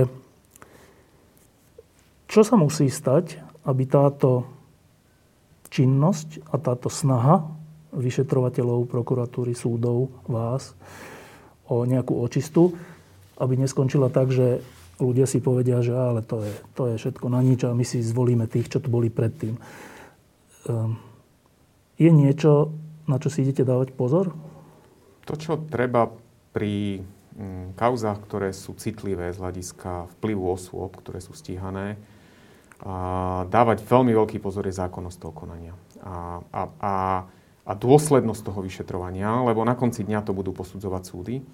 Ja myslím, že policajný zbor a nikdy to nerobil, ani to nikdy robiť nebude. Verím tomu, že to tak bude. Možno máme tu nejaký prípad, že to tak nebolo, ale za mňa si to neviem predstaviť. By robil kauzu na základe nejakej objednávky. To, to jednoducho uh, je niečo nepredstaviteľné vo vnútri policajného zboru. Ak k tomu pridáte to, čo som povedal, že nestačí stíhať osoby, ktorí, ktorí sú hlavou chobotnice alebo špičkou ľadovca, je lepšie prirovnanie, a celý ľadovec necháme tak, musíme urobiť v tej spoločnosti aj, aj všetky tie opatrenia, aby sa zabránilo už takýmto zlyhaniam, ku ktorým sme prišli. Jednoducho bez toho to nepôjde, nech mi ktokoľvek bude tvrdiť čokoľvek iné. Ja, ja sa rozprávam s ľuďmi, rozprával som sa s ľuďmi, tak ako to funguje vo vyspelej demokracii, ako tie pravidlá tam idú tu ja verím, že sme sa posunuli na, na novú úroveň demokracie a hovorím to s plnou vážnosťou. Tým, ako sme zasiahli do, do tých prepojených chápadiel, tak ako sa chránila justícia, prokuratúra, policia navzájom a kontrolovalo sa, kontroloval sa celý systém, to sa zrútilo ako domček z karát. A dneska, ja som sa rozprával s človekom, ktorý robí v biznise a on mi povedal, že vieš, čo sa mi stalo? Na súdoch normálne sa rozhoduje na základe skutkového stavu, všetko funguje, neveril by si, aké tam došli k zmene. Ja chcem presne toto povedať, že áno, urobil sa zlom veľký. Ľudia začali vnímať ináč vzťahy spoločnosti, ale my teraz musíme urobiť aj to B, že tie vzťahy musíme ukotviť tak, aby sme sa nevrátili nikdy k režimu, že že sa znovu budú hľadať obchádzky a vyhybky. Ale tam je veľmi dôležité, ešte keď to môžem doplniť, toto je absolútne, že ten systém, o ktorom sme tu už dneska hovorili, že teda vybudovať, vybudovať systém, ktorý bude funkčný a bez rozdielu, či tam príde ten onen a, a chcel by ho nejakým spôsobom znova zneužiť, aby ten systém mu to neumožnil. Ale je veľmi dôležité aj samotní ľudia. A nie len ľudia, ktorí sú vnútri toho systému, ale aj ľudia ako občania. Lebo mm, Častokrát sa to porovnáva, viete, prečo to funguje v Švajčiarsku, prečo to funguje v Fínsku, prečo to funguje tam a nefunguje to na Slovensku. No, povedzme si úprimne, každý z nás, ako sme nastavení, koľko ľudí u nás je schopných prijať e, nejaké porušovanie pravidel vtedy, keď sa to týka jeho, ale ak to urobí jeho sused, tak vtedy by Trebars e, to privítal, že teda mal by platiť nejaký systém a ten sused by nemal robiť to, čo robí. A toto je v nás, to je, to je, to je v spoločnosti. A, a, a týmto, čo bolo započaté, čo bolo aj povedané, ja si myslím, že je veľmi dôležité a bude veľmi dôležité aj akým spôsobom postupne tí ľudia budú v rámci toho systému chápať sami seba a chápať aj samozrejme samotný ten, ten, ten, systém. Iba jed, jeden príklad. E, ste povedali, pán prezident, že e, si neviete predstaviť, že by v polícii pod vami také niečo sa dialo, že vyšetrovateľ alebo niekto by postupoval podľa nejakej objednávky inej než spravodlivej. Tak iba príklad. E, pamätáte si tých dvoch vyšetrovateľov, ktorí vždy dostali Kočnerové prípady? Stále to boli tí istí dvaja vyšetrovateľia a stále to skončilo tak, že nič sa nestalo. A mimochodom, o nich sa vôbec nehovorí, že, že teda čo je s nimi, alebo čo, čo, však to boli potom trestné činy, keď to takto robili. Ale moja otázka je iná, že to, že to práve oni dostali vždy znova, to si zrejme nevybavili oni sami, to niekto ďalší z policie spôsobil. Čiže to, že polícia môže takto konať, sme mali takto pred očami.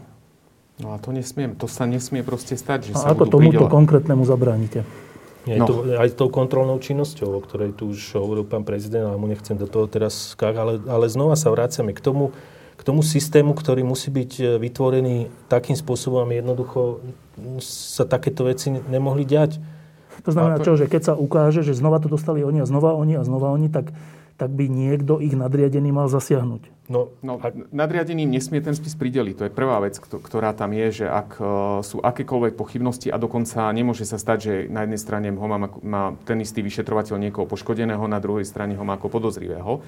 To je nepriateľné. Ale viete, ja som sa zamýšľal, a ja neviem teraz, že aký systém urobíme, ale viem si predstaviť mechanizmus uh, pridelovania spisov podľa kvality vyšetrovateľa, čiže ak mám vyšetrovateľa, ktorý je samostatný, vie robiť zložité veci, je, je, je akčný, pružný, tak ho budem aj tak hodnotiť. Musí mať aj osobné hodnotenie, aj triedu musí mať. A potom ťažké spisy môžem pridelovať do skupiny takýchto vyšetrovateľov. Viem to urobiť možno aj, aj elektronickým spôsobom, že, že nebude to dostávať Konkrétny? automaticky niekto, ale elektronicky to urobíme. Viem si to predstaviť. Bude to ťažké, už len z pohľadu toho, že niekto, ak má je kvalitný, schopný vyšetrovateľ a má na ruke obrovskú vec, tak mu nemôžem teraz prihodiť ešte jednu veľkú vec, lebo sa rozsype, ten, ten, ten vyšetrovateľ to neutiahne, nemôže. Ale keď budem mať kvalitu vyšetrovateľov odstupňovanú a budem do určitej skupiny dávať určitú závažnosť spisov a budem ich podľa toho aj, aj hodnotiť tých vyšetrovateľov, tak ten, ten subjektívny prvok, ktorý tam by mohol teoreticky sa stať, vymažem. Druhý model, ako ho môžete vymazať, je, že musíte mať personálnu politiku a musíte mať tak vnútorné pravidlá nastavené, aby ak zlyhá ten, ten nadriadený, ktorý by týmto spôsobom pracoval, no tak potom musí existovať nejaká, nejaké svetielko, ktoré jednoducho zasvieti a začne sa robiť kontrola, či sa nestalo. To je čo, to je inšpekcia? To je aj inšpekcia, áno, je to aj inšpekcia, ale aj, aj to, čo ja hovorím, že uh, tí riadiaci pracovníci neberú príplatky za riadenie preto, lebo si to zaslúžili po 20 rokoch, alebo preto, že uh, chcú mať nejaký príplatok, ale berú príplatky za to, aby to riadili. Ak mi ten riadiaci zlyhá, že mi pridelí takýto spis v nejakej uh, rizikovej, uh, rizikovej podobe, no tak potom musím ho vyriešiť v, rámci tej kontroly. Lebo nezlyhal za to, neporušil zákon, ale ak, ak porušil tú, tú etiku pridelovania toho spisu, tak musí za to nie zodpovedať. Neviem, či sledujete problém slovenských sudcov, asi áno. A ten problém slovenských sudcov v mnohom je aj o tom, že tam existuje taká nejaká čudná kolegialita, že, že sudcovia keď aj urobia niečo zlé, tak tí iní sudcovia, ktorí by to mali kontrolovať alebo dokonca sankcionovať, to berú, až však to sú kolegovia, možno to berú tak, že keď ja som to tiež robil, tak, tak vlastne nič sa s tým neurobí. A je veľmi ťažké vyvodzovať zodpovednosť medzi sudcami navzájom. Veľmi je to ťažké. Predpokladám, že v polic- u policajtov to nebude iné. Čiže, alebo je to iné, že, že keď je inšpekčná služba, máme roky skúseností, že veľa neriešilo? No, No, inšpekčná služba je mimo prezidium a, a medzi, mimo výkonných zložiek. Samozrejme, aj oni by mali mať nastavený, a myslím, že aj majú, je otázne, ako to v praxi funguje, ale chcem jedno povedať, že v tom policajnom zbore tá kolegialita nie je taká striktná ako v malom kolektíve. Nás je 22,5 tisíc výkonných ľudí a tam hľadať ten, ten model, že policajt, policajta radšej sa bude tváriť, ten, ten tam nefunguje. A inšpekčná služba je hodnotená aj, a tí ľudia sú za to platení, aby vykonávali. Otázne je samozrejme, že do akej miery, koľko je schopných preverovať tento typ e, ako keby podaní, že sa dvakrát prideli spis tomu istému, ktorý ho, ktorý ho ten spis sa zbaví. Máte druhý stupeň kontroly, čo ja sa nerad vyhováram na prokurátorov, že kontrolnú činnosť vykonávajú prokurátori. Máte tam druhý stupeň, možno on by mal byť úplne prvý stupeň, že ak prokurátor uh, zareaguje, že že ten istý vyšetrovateľ, ktorý to zbabral predtým, alebo sa mu to nepáčil, kvalita jeho úkonov, to dostal, tak by sme mali vytvoriť vzťah medzi prokuratúrou a, a vedením policajným, aby sme signalizáciu dostali, že tam sa niečo nedie v poriadku. My sme na túto tému už diskutovali s novým generálnym prokurátorom. My budeme hľadať spôsob, ako eliminovať takéto, takéto excesy Nikdy ich nevy, nevyeliminujeme v systéme, že na 100%, že sa to nikdy nemôže stať. Ale nesmie sa nám stať systémovo proste, ako keby, že istí ľudia tu sú na zatlkanie trestnej činnosti. To je, to je tragédia. To máme teraz, tie prípady máme preto, lebo ten systém zlyhal.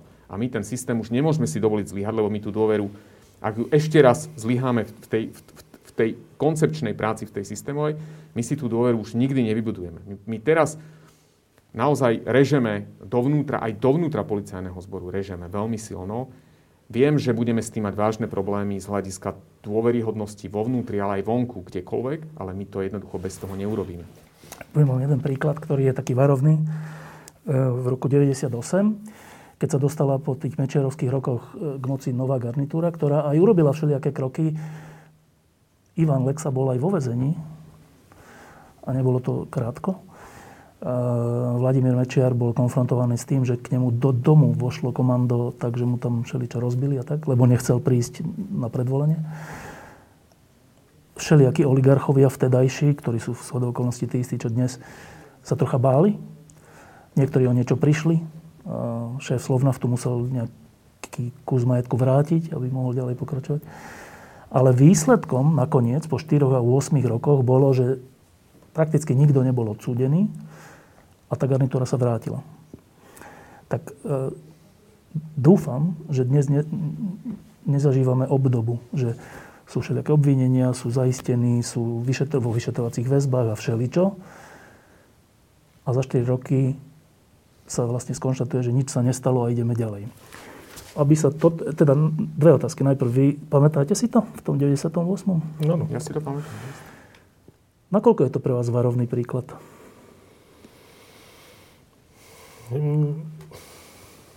Absolútne pre mňa a ja to si ani nepripúšťam. Ako, samozrejme nie som a nikdy som to nerobil, že teraz budem hovoriť, že čo bude za 4 roky, to myslím, že žijeme takú dobu, kedy si málo kto môže dovoliť povedať, čo bude zajtra. Ale z toho, ako jednoducho som ja nastavený, ako si myslím, že máme nastavený aj ten tým na ministerstve vnútra, takže môžem úplne s čistým svedomím povedať, že jednoducho my sme tu preto, aby sme dodržiavali zákony, ktoré máme, predkladali zákony, ktoré jednoducho si myslím, že do budúcna nám bude treba, ale preto, aby sme zvýšili dôveryhodnosť občanov v policajný zbor. A k tomu samozrejme patrí aj to, aby vnímali, že e, jednoducho sa budú robiť veci, ktoré, ktoré s tým súvisia a pre dobro občanov. A, a, a to, čo sme tu jednoducho vnímali, že tu nefungovalo. Ja som tak nastavený a, a, a myslím si, že naozaj to môžem povedať aj po tom, čo som všetko prežil a že som si zažil sám, akým spôsobom sa dá zneužiť e, štátna mašinéria a ja si to ani nepripúšťam, že by to tak malo byť. Ja ešte raz chcem povedať, že to nie je všetko o policajnom zbore, že my naozaj robíme ten exces, to, kde niekto uhne úplne z, z, z toho štandardu. Tie štandardné pravidlá nastavujú politici, nastavuje ich Národná rada, nastavuje ich vláda a, a štátne inštitúcie. A znovu sa vraciam k tomu, čo som povedal. Tá, tá prevencia, ako tomu zabrániť, je v systémových opatreniach. My musíme mať nastavenú ten, ten štátny aparát musí mať nastavený po legislatívnej stránke, ale aj po otázke personálnej. Ale ak chcete personálnu otázku, tak po, po forme výberových konaní a podobne. Že to čo, to, čo funguje v západnom svete, preto, lebo oni ten systém dlhodobo nastavujú. Ten, ten model demokracie je... On, oni mali rovnaké problémy, ako my máme dneska. Po, po tých obdobiach, uh, po, po, po zmene autokratického systému na, na tú demokraciu, ten systém prechádza tými vývojovými nejakými etapami a my sme v tej vývojovej etape. Ja verím, že tá vývojová etapa e, sa preklenie do tých systémových nastavení spoločnosti tak, aby tých zlyhaní bolo minimum. Tie zlyhania budú, ale nech ich je minimum a nech sú pod kontrolou. Aby sa to nestalo, tak e, by sa asi vyžadovalo, aby politici, o ktorých hovoríte, že nastavujú tie pravidlá, aby boli v niečom aj trocha zdržanliví. Ja mám dva príklady. Jeden je ešte zdávnejšia, keď bola kauza Hedvigy Malinovej, mladého dievčaťa a politici, vtedajší predseda vlády a minister vnútra, Kaliňák a Fico, boli veľmi nezdržanliví, rovno povedali, že ona je vinná a tak. Dodnes nebola samozrejme odsudená, čiže to bola strašná vec, čím tí politici strašne poškodili aj túto krajinu. Druhý príklad je z dneška, keď viacerí politici vrátane predsedu vlády hovoria, keď je niekto teda zaistený, že no konečne ďalší, na ďalšieho došla spravodlivosť, hoci ešte není odsúdený. A znova, tí ľudia sa potom môžu tým brániť, že vidíte, je politická objednávka, tak nakoľko vnímate to, že politici, v, te, v tomto prípade koalície, sú málo zdržanliví? Nakoľko vám to komplikuje situáciu? No ak to spätne zoberiem k tomu prípadu tej Hedvigy Malinovej, ten prípad by sa bol podľa mňa odvyšetroval veľmi normálnym spôsobom, tak ako sa tie prípady majú. Ako náhle sa to spolitizovalo, tak sa tam vlastne vytvoril obrovský tlak z jednej, z druhej strany a to vyšetrovanie sa prispôsobovalo politickým tlakom. Dneska, keď hovoríte o čom, čo ste naznačili, uh, ja osobne a policajti, my nevieme regulovať to, ktorý politik sa akým spôsobom vyjadrí, ani, ani to ne, nemienim nejakým si spôsobom komentovať. To, že my sa nesmieme dať e, žiadnym spôsobom ovplyvňovať e, vyjadreniami politikov, pod to sa podpisujem v plnej miere tak, ako je, lebo a tá objektivita v tom konaní, tá je naozaj zaručovaná tým týmom policajtov, ktorí na to robia. Väčšinou to nie je jeden vyšetrovateľ a jeden prokurátor. A my musíme dostriehnúť na to, aby ja som to povedal na začiatku, že, že v tomto type kauz musíme mať naozaj uh, veľmi zákonný postup, aby sa to akokoľvek nespochybňovalo a, a toto, to spochybňovanie nás bude možno čakať na súde, že sa toto bude vyťahovať, ale my jednoducho si to musíme urobiť tak, aby, aby sme to eliminovali. Sú nezdržanliví? Tak e, áno, niekedy to tak pôsobí a niekedy by si to možno vyžadovalo naozaj také miernejšie reakcie, s tým súhlasím. Ja preto, aj sa ma pýtali niektoré médiá, že prečo ja nevystupujem niekedy a nerobím tlačové konferencie, no jednoducho preto, lebo si myslím, že mi to neprislúcha a A ja stále budem si ctiť to, že žijeme aj napriek tomu, že z mnohých uhlov do obíjanej demokracii, ale žijeme v demokracii a si myslím, že je našim cieľom a, a poslaním to, aby sme ju ak tak budovali k lepšiemu a nie k horšiemu. V tomto vás musím pochváliť, pán minister, že sa, vy patrite práve že k tým zdržanlivým ministrom vnútra, čo sa mi veľmi páči. No, ešte jedna taká ťažká vec, pochybnosť, ktorá v ľuďoch je, že Často sa objavuje taká vec, že z tých ľudí, ktorí sú zadržaní a sú vo vyšetrovacej väzbe, tak často sa tak povie, že ale neprebiehajú žiadne úkony. Čiže vlastne akože oni sú držaní vo väzbe, ešte nie sú odsúdení, neprebiehajú úkony a tak to je vlastne také nefér. Tak, prebiehajú či neprebiehajú? Takto, uh, prebiehajú tie úkony. Samozrejme, že štandardný postup je po zadržaní sa vykonáva výsluch osoby zadržanej, podozrivej. Ak, ak to prebehne nie, vždy? To prebehne vždy. Potom sa, keď sa doručí uznesenie, tak sa vypočúva tá osoba ako obvinená.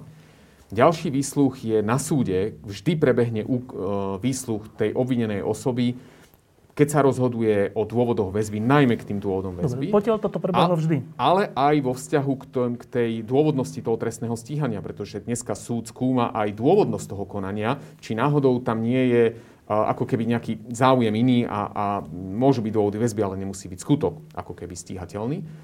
A potom tá osoba nastupuje výkon, výkon väzby. My máme tri, väčšinou tri výsluchy urobené v tom čase, ale treba vypočúvať svetkov, treba robiť všetky správy, treba robiť znalecké posudky. Čiže treba nie nevyhnutne robiť... s nimi? Nie nevyhnutne s nimi, ale tie úkony sa robia aj, aj v týchto kauzách, ktoré boli kritizované, že oni nie sú vypočúvaní. Ja som si na, na to nehal urobiť prehľad, tak som dostal zoznamy úkonov, ktoré boli urobené, počty úkonov, ktoré boli urobené. Tie úkony sa robia. Dneska je to možno trochu komplikované, lebo, lebo máme COVID krízu, ale, ale reálne tie úkony aj tak v týchto kauzách, ktoré sú väzobné, robíme. My sme si veľmi, do, veľmi sme si vedomí toho, že ak nebudeme mať plynulosť vyšetrovania, tak ten súd, ktorý to bol, súdca, ktorý bude posudzovať dôvody väzby, toto vyhodnotia. Nie raz sa to stalo, že povedal, že v, úkon, v spise neboli vykonané výsluchy alebo nejaké úkony v nejakej lehote a tým pádom on nevidí dôvodnosť ďalej tej väzby. Čiže my si toto veľmi uvedomujeme, ale aj v našom záujme, aby sme tie vyšetrovania končili plynule, lebo tie lehoty väzieb sú nastavené podľa typu trestných činov a, a pre nás je jednoduchšie, čím skôr spis skončíme, pošleme na súd, tým, tým je tá situácia lepšia, lebo tých spisov je veľmi veľa a nám sa odbremení, ak e, spis ide do súdneho konania. Posledná pochybnosť, e, tá spočíva v takom pocite, že e, keďže tých zaistení a zadržaní je už tak veľa a idú tak vysoko, za ten krátky čas, ešte ani nie roka od volieb a ešte oveľa menej, čo ste vo funkciách, tak e, tá pochybnosť často je taká, že počkaj, že oni možno majú aj dobrú snahu, ale že nepreháňajú to, že nie je to také, že už zoberú hoci koho do väzby len tak, aby to dobre vyzeralo, alebo niečo také, lebo s tým je potom spojená tá dôvodná obava, že však ale to, na to raz príde, na to sa raz príde a, a, a obratí sa to proti vám, ale aj proti tej zmene celkovej. Tak ako by ste takýmto ľuďom odpovedali? No, no presne je to o tom, že ako by sme urobili len na oko, že, že sme aktívni a robíme väzby, okrem toho, že to posudzuje prokurátor aj ten sudca, ktorý v týchto veciach vidíte, že tie, tie výsluchy tam trvajú hodiny, hodiny, že tam sú 7 hodinové výsluchy týchto osôb, tak ten dopad by bol, keby sme urobili nedôvodné konanie, tak ten dopad by bol taký, že strata dôveryhodnosti orgánov činných trestnom konaní, myslím tým prokurátorov v tomto smere, ale aj súdov, ktoré rozhodujú, by bola viditeľná a jednoducho by sa to obrátilo proti nám. A ja môžem jednu vec akurát povedať, že ja som sa rozprával aj s vyšetrovateľmi, aj s prokurátormi. A tie všetky tie trestné konania, ktoré prebiehajú, sú opreté o sieť dôkazov. O, to nie je jeden uh, nejaký svedok, kajúcnik, na základe ktorého sa rozhoduje o vznesení obvinenia o väzbe. Každý jeden dôkaz sa preveruje v súvislosti, všetky sa potvrdzujú, či, to, či naozaj ten dôkaz mohol, má aj oporu inde, priamu, nepriamu. A aj svedecky to nie, ani, ani v jednom prípade to nie je svedecky na jednej osobe. Vždy sa to prekrýva ďalšími a ďalšími dôkazmi. K tomu sa robia výpisy, k tomu sa robia, ak boli nejaké telefonické nahrávky, to všetko sa porovnáva, či toto sedí. My, my ako vyšetrovateľi, ja teraz sa cítim ako vyšetrovateľ, musíme mať tú dôkaznú situáciu jasnú, pretože v opačnom prípade platí zase pravidlo na súde, že v pochybnostiach prospech páchateľa a tam by sme sa dostali do oslobodzovania, do oslobodzujúce rozsudky. Predstava, že niekto bol dva roky vo väzbe a potom ho oslobodíme, lebo nemáme dosť dôkazov, je dosť taká absurdná. Niekedy sa stane, že, že ten súd sme to videli v tých prípadoch k vražde Jana Kuciaka.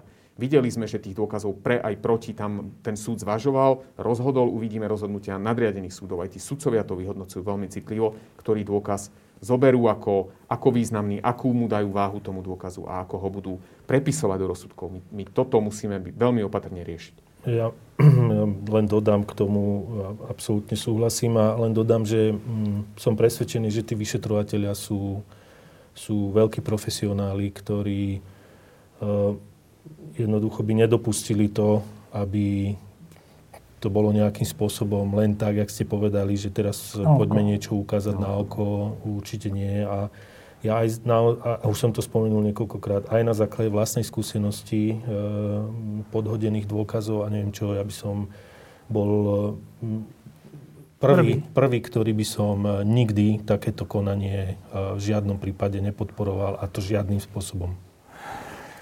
Tak, e, ste ministrom vnútra necelý rok.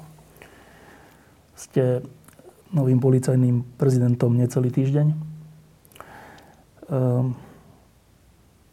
strašné očakávania veľké sú spojené s touto vládou zmeny. Mnohé z nich sú už aj pokazené aj vinou covidu, aj vinou konania všelijakého.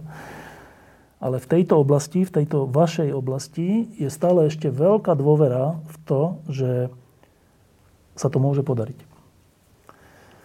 A teraz ale otázka, že čo sa vlastne má podariť za tie 4 roky? Keď budete ministrom vnútra 4 roky a budeme blízko voľbám, čo je ten váš cieľ?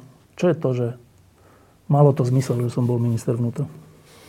Ja som to povedal už eh, aj na začiatku, keď som do funkcie išiel a pýtali sa ma, že teda čo je cieľom vo funkcii ministra vnútra. Mojím cieľom je, aby naozaj po tých 4 rokoch, a ja verím tomu, že to tie 4 roky budú, bude dôveryhodnosť policajný zbor niekde inde, ako bola doposiaľ že e, ľudia budú vnívať aj mnohé procesy, ktoré, a napriek tomu, že chápem ich aj z minulosti, že veľa vecí sa komunikovalo a veľa vecí proste naozaj nebolo správnych a dobrých v tom policajnom zbore, to sa ukazuje aj teraz, a ja verím, že po tých 4 rokoch e, budú mať ľudia úplne dôveru niekde inde a budú mať aj to vnímanie policajného zboru a ministerstva vnútra ako takého a či všetkých činností, ktoré ministerstvo vnútra vykonáva v, nejak, v inom svetle a oveľa pozitívnejšom, ako tomu bolo doposiaľ.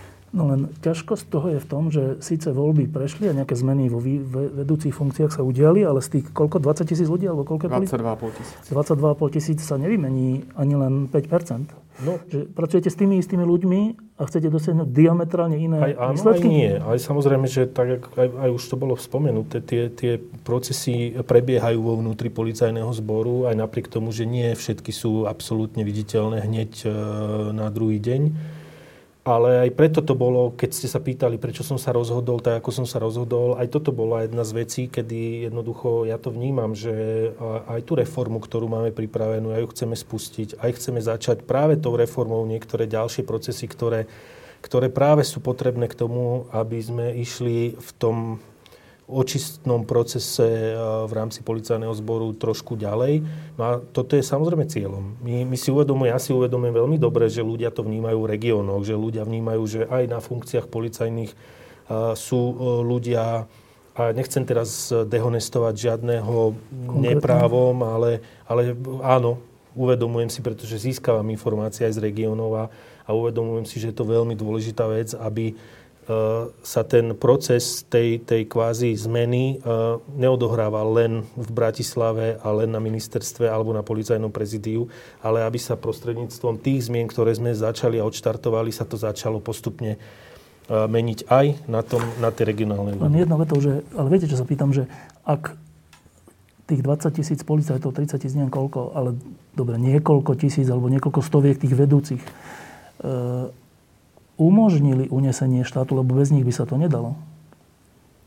No tak ale ako chcete s nimi ten štát vrátiť. No ak sú tam takí, ktorí to umožnili a my na to prídeme, pretože sú tam, a ste to povedali, aj v rámci policie medzi tými 22 tisíc policajtami je veľmi veľa šikovných, čestných, poctivých policajtov a my chceme stavať na tých.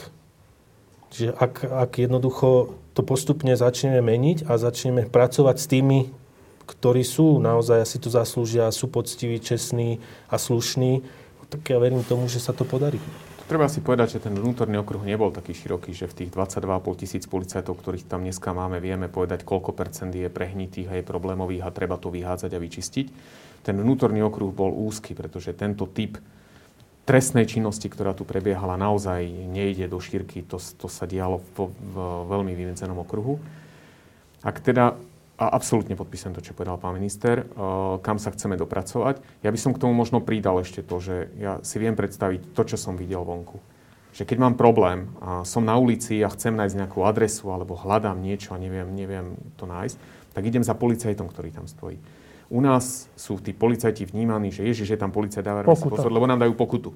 To, my, toto my musíme zmeniť myslenie vo vnútri, ale aj, aj vonku.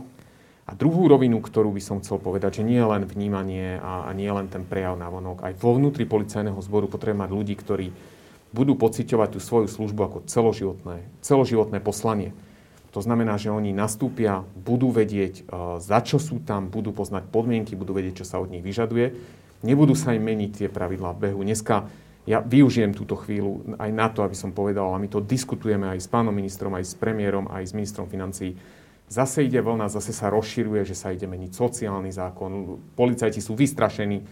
A oni musia vedieť, že keď budú plniť pravidlá, o ktorých sme hovorili a budú pomáhať a chrániť, tak, tak nebudú predmetom toho, že každé 3-4 roky oni budeme rozprávať, čo im zobereme a či majú dôchodky alebo niečo a budeme ich stavať do pozície ako keby takých využívačov systému. Proste policia, ak nebudeme mať policiu schopnú a fungujúcu, tak ten štát na to doplatí. Každý štát potrebuje mať funkčný policajný zbor.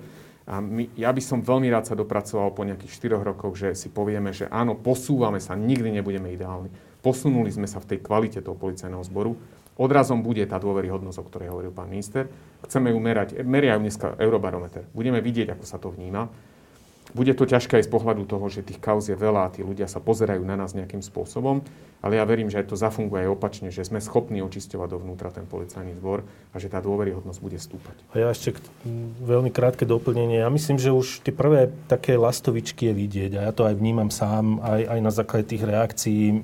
My sme zaviedli aj krátko po mojom nástupe len trošku nám to ten COVID teraz ťažuje, že sme začali organizovať také také nie, že vedia všetci, že minister príde, ale skôr také, že nikto nevie a prídeme a, a, a s policajtami z výkonu naozaj, aby, aby sme, a ja, aby som sa dozvedel tie reálne problémy, ktoré tam sú. A ja to vnímam, tú zmenu od začiatku teraz e, aj na tých odkazoch, aj na tom vnímaní mnohých policajtov, že už vidia, že napriek covidu, a to úprimne hovorím, že nám to zobralo 95% práce, času teda, napriek tomu, že sa podarili už veci, ktoré sa roky záhadne nedarili.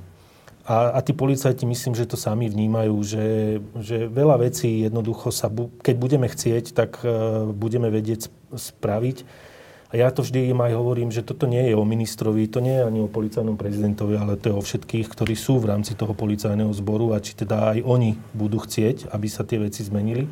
A ja musím aj pochváliť policajtov, lebo ten COVID napriek tomu, že je to hrozná pliaga a naozaj postihol veľmi veľa ľudí, ale e, jedna z tých vecí, ktorú aj ukázal, že aj tí policajti, ktorí boli a hasiči, záchranári, ktorí boli naozaj v tej prvej, prvej línii, že aj tí ľudia ich vnímali. Máme úžasné skúsenosti, keď policajti kočikovali, keď sa ľudia boli dať treba zotestovať alebo po, naozaj potrebovali nejakú pomoc, že tí policajti boli vnímaní častokrát ako tí, ktorí, za ktorými môžu tí ľudia prísť a oni im naozaj pomohli tak, ako by to malo byť. Ale toto je, uvedomujem si, že veľa bolo prípadov aj neg- v minulosti negatívnych, kedy občania mali takú negatívnu skúsenosť, že prišli niekde na či okres, obvod alebo kdekoľvek na tú radovňu a nevždy samozrejme uh, odišli spokojní a toto bude tým cieľom, aby naozaj ľudia videli, že ten policajný zbor sa postupne zmení. Roman Mikulec a Peter Kovažik, ďakujem, že ste prišli. Ďakujeme pekne. Ehm, ešte jedna vec. som tak rozmýšľal, že keď, keď sledujem tie správy denné, a v posledných týždňoch najmä, aj ten je zaistený, aj ten je obvinený a ide to až tak vysoko, tak som že tak na toto treba odvahu, ktorá ale je, patrí k výbave ako policajného prezidenta, ministra vnútra a vyšetrovateľov a prokurátorov. A súčasne tak som rozmýšľal o tej odvratenej strane toho, že a nemajú oni aj obavy, že jak toto dopadne? Keď ste tu, tak sa vás opýtam, nemáte obavy? Tie obavy sú vždy, sú spojené s tým, uh, myslím, že ten, tak, ak existuje odvaha niečo urobiť, tak uh, a priori by mala existovať mm. aj obava. A myslím si, že to, to, to je správne, ak je to vyvážené. Samozrejme, že aj tie obavy sú. A ja nie som len minister vnútra, ale som aj občan Slovenskej republiky a ako občan som zažil a chcem som zažil niečo, čo, čo by som nechcel, aby, aby nikto ďalší zažil a ja preto urobím všetko, aby, aby to tak nebolo a tiež mám aj e, predstavu, že budem žiť v krajine, kde naozaj e, budem, budem rád a budem, budem chcieť, aby som teda v tej krajine aj naďalej žil. Ja pocitujem obrovskú zodpovednosť, naozaj obrovskú pred tými vecami, ktoré, ktoré nás čakajú a aj zodpovednosť za to, že si uvedomujem, že ten policajný zbor musíme posunúť dopredu a že chceme rádovo sa o pár rokov rozprávať, že, že sa to tam posúva. Ja som prijal a, a túto funkciu a aj som sa rozhodol do toho ísť, aby som toto nastavoval. Ja už nemám ambíciu nejakým si spôsobom a, si robiť a, m, ekonomické zázemie. Pre mňa pre mňa toto už nemá nejaký, nejaký e, význam z pohľadu počtov odkr- odkrútených rokov, ktoré mám. Ale skutočne e, cítim veľkú ťarchu pred tým, aby som si tu raz sadol za, za 2-3 roky, keď budete chcieť a budeme sa chcieť o tom rozprávať, aby som vám vedel odpovedať, že toto sme zmenili. Takto sa ináč ľudia dneska pozerajú. Takto vyzerá dôveryhodnosť policajného zboru. A to je pre mňa alfa omega, ktorá ma ťaží a ktorá ma zväzuje. Preto som aj povedal, že veľa bude záležať nielen na, na nás, ale aj na ľuďoch. A preto som aj požiadal o to, že dajte nám čas. A, a, a ja budem veľmi rád, keď za tú určitú dobu znova si tu možno budeme vedieť sadnúť. A, a samozrejme príjmem kritiku. Ja som sa kritiky, konštruktívnej kritiky nikdy nebal. Takže ak spravíme niečo zlé, áno, nie sme za to zodpovednosť a, a aj kritiku, ale ja verím v to, že keď e, bude tá doba pôjde postupne, že sa budeme vedieť baviť o veľa dobrých vecí, ktoré sa v policajnom zbore podaria urobiť. Budem rád, keď sa tu znova takto stretneme. Ďakujeme pekne. Ďakujeme. Diskusie pod lampou existujú iba vďaka vašej podpore. Ak považujete program pod lampou za zmysluplný, pomôže nám už 1 euro za diskusiu. Vopred vám veľmi ďakujem.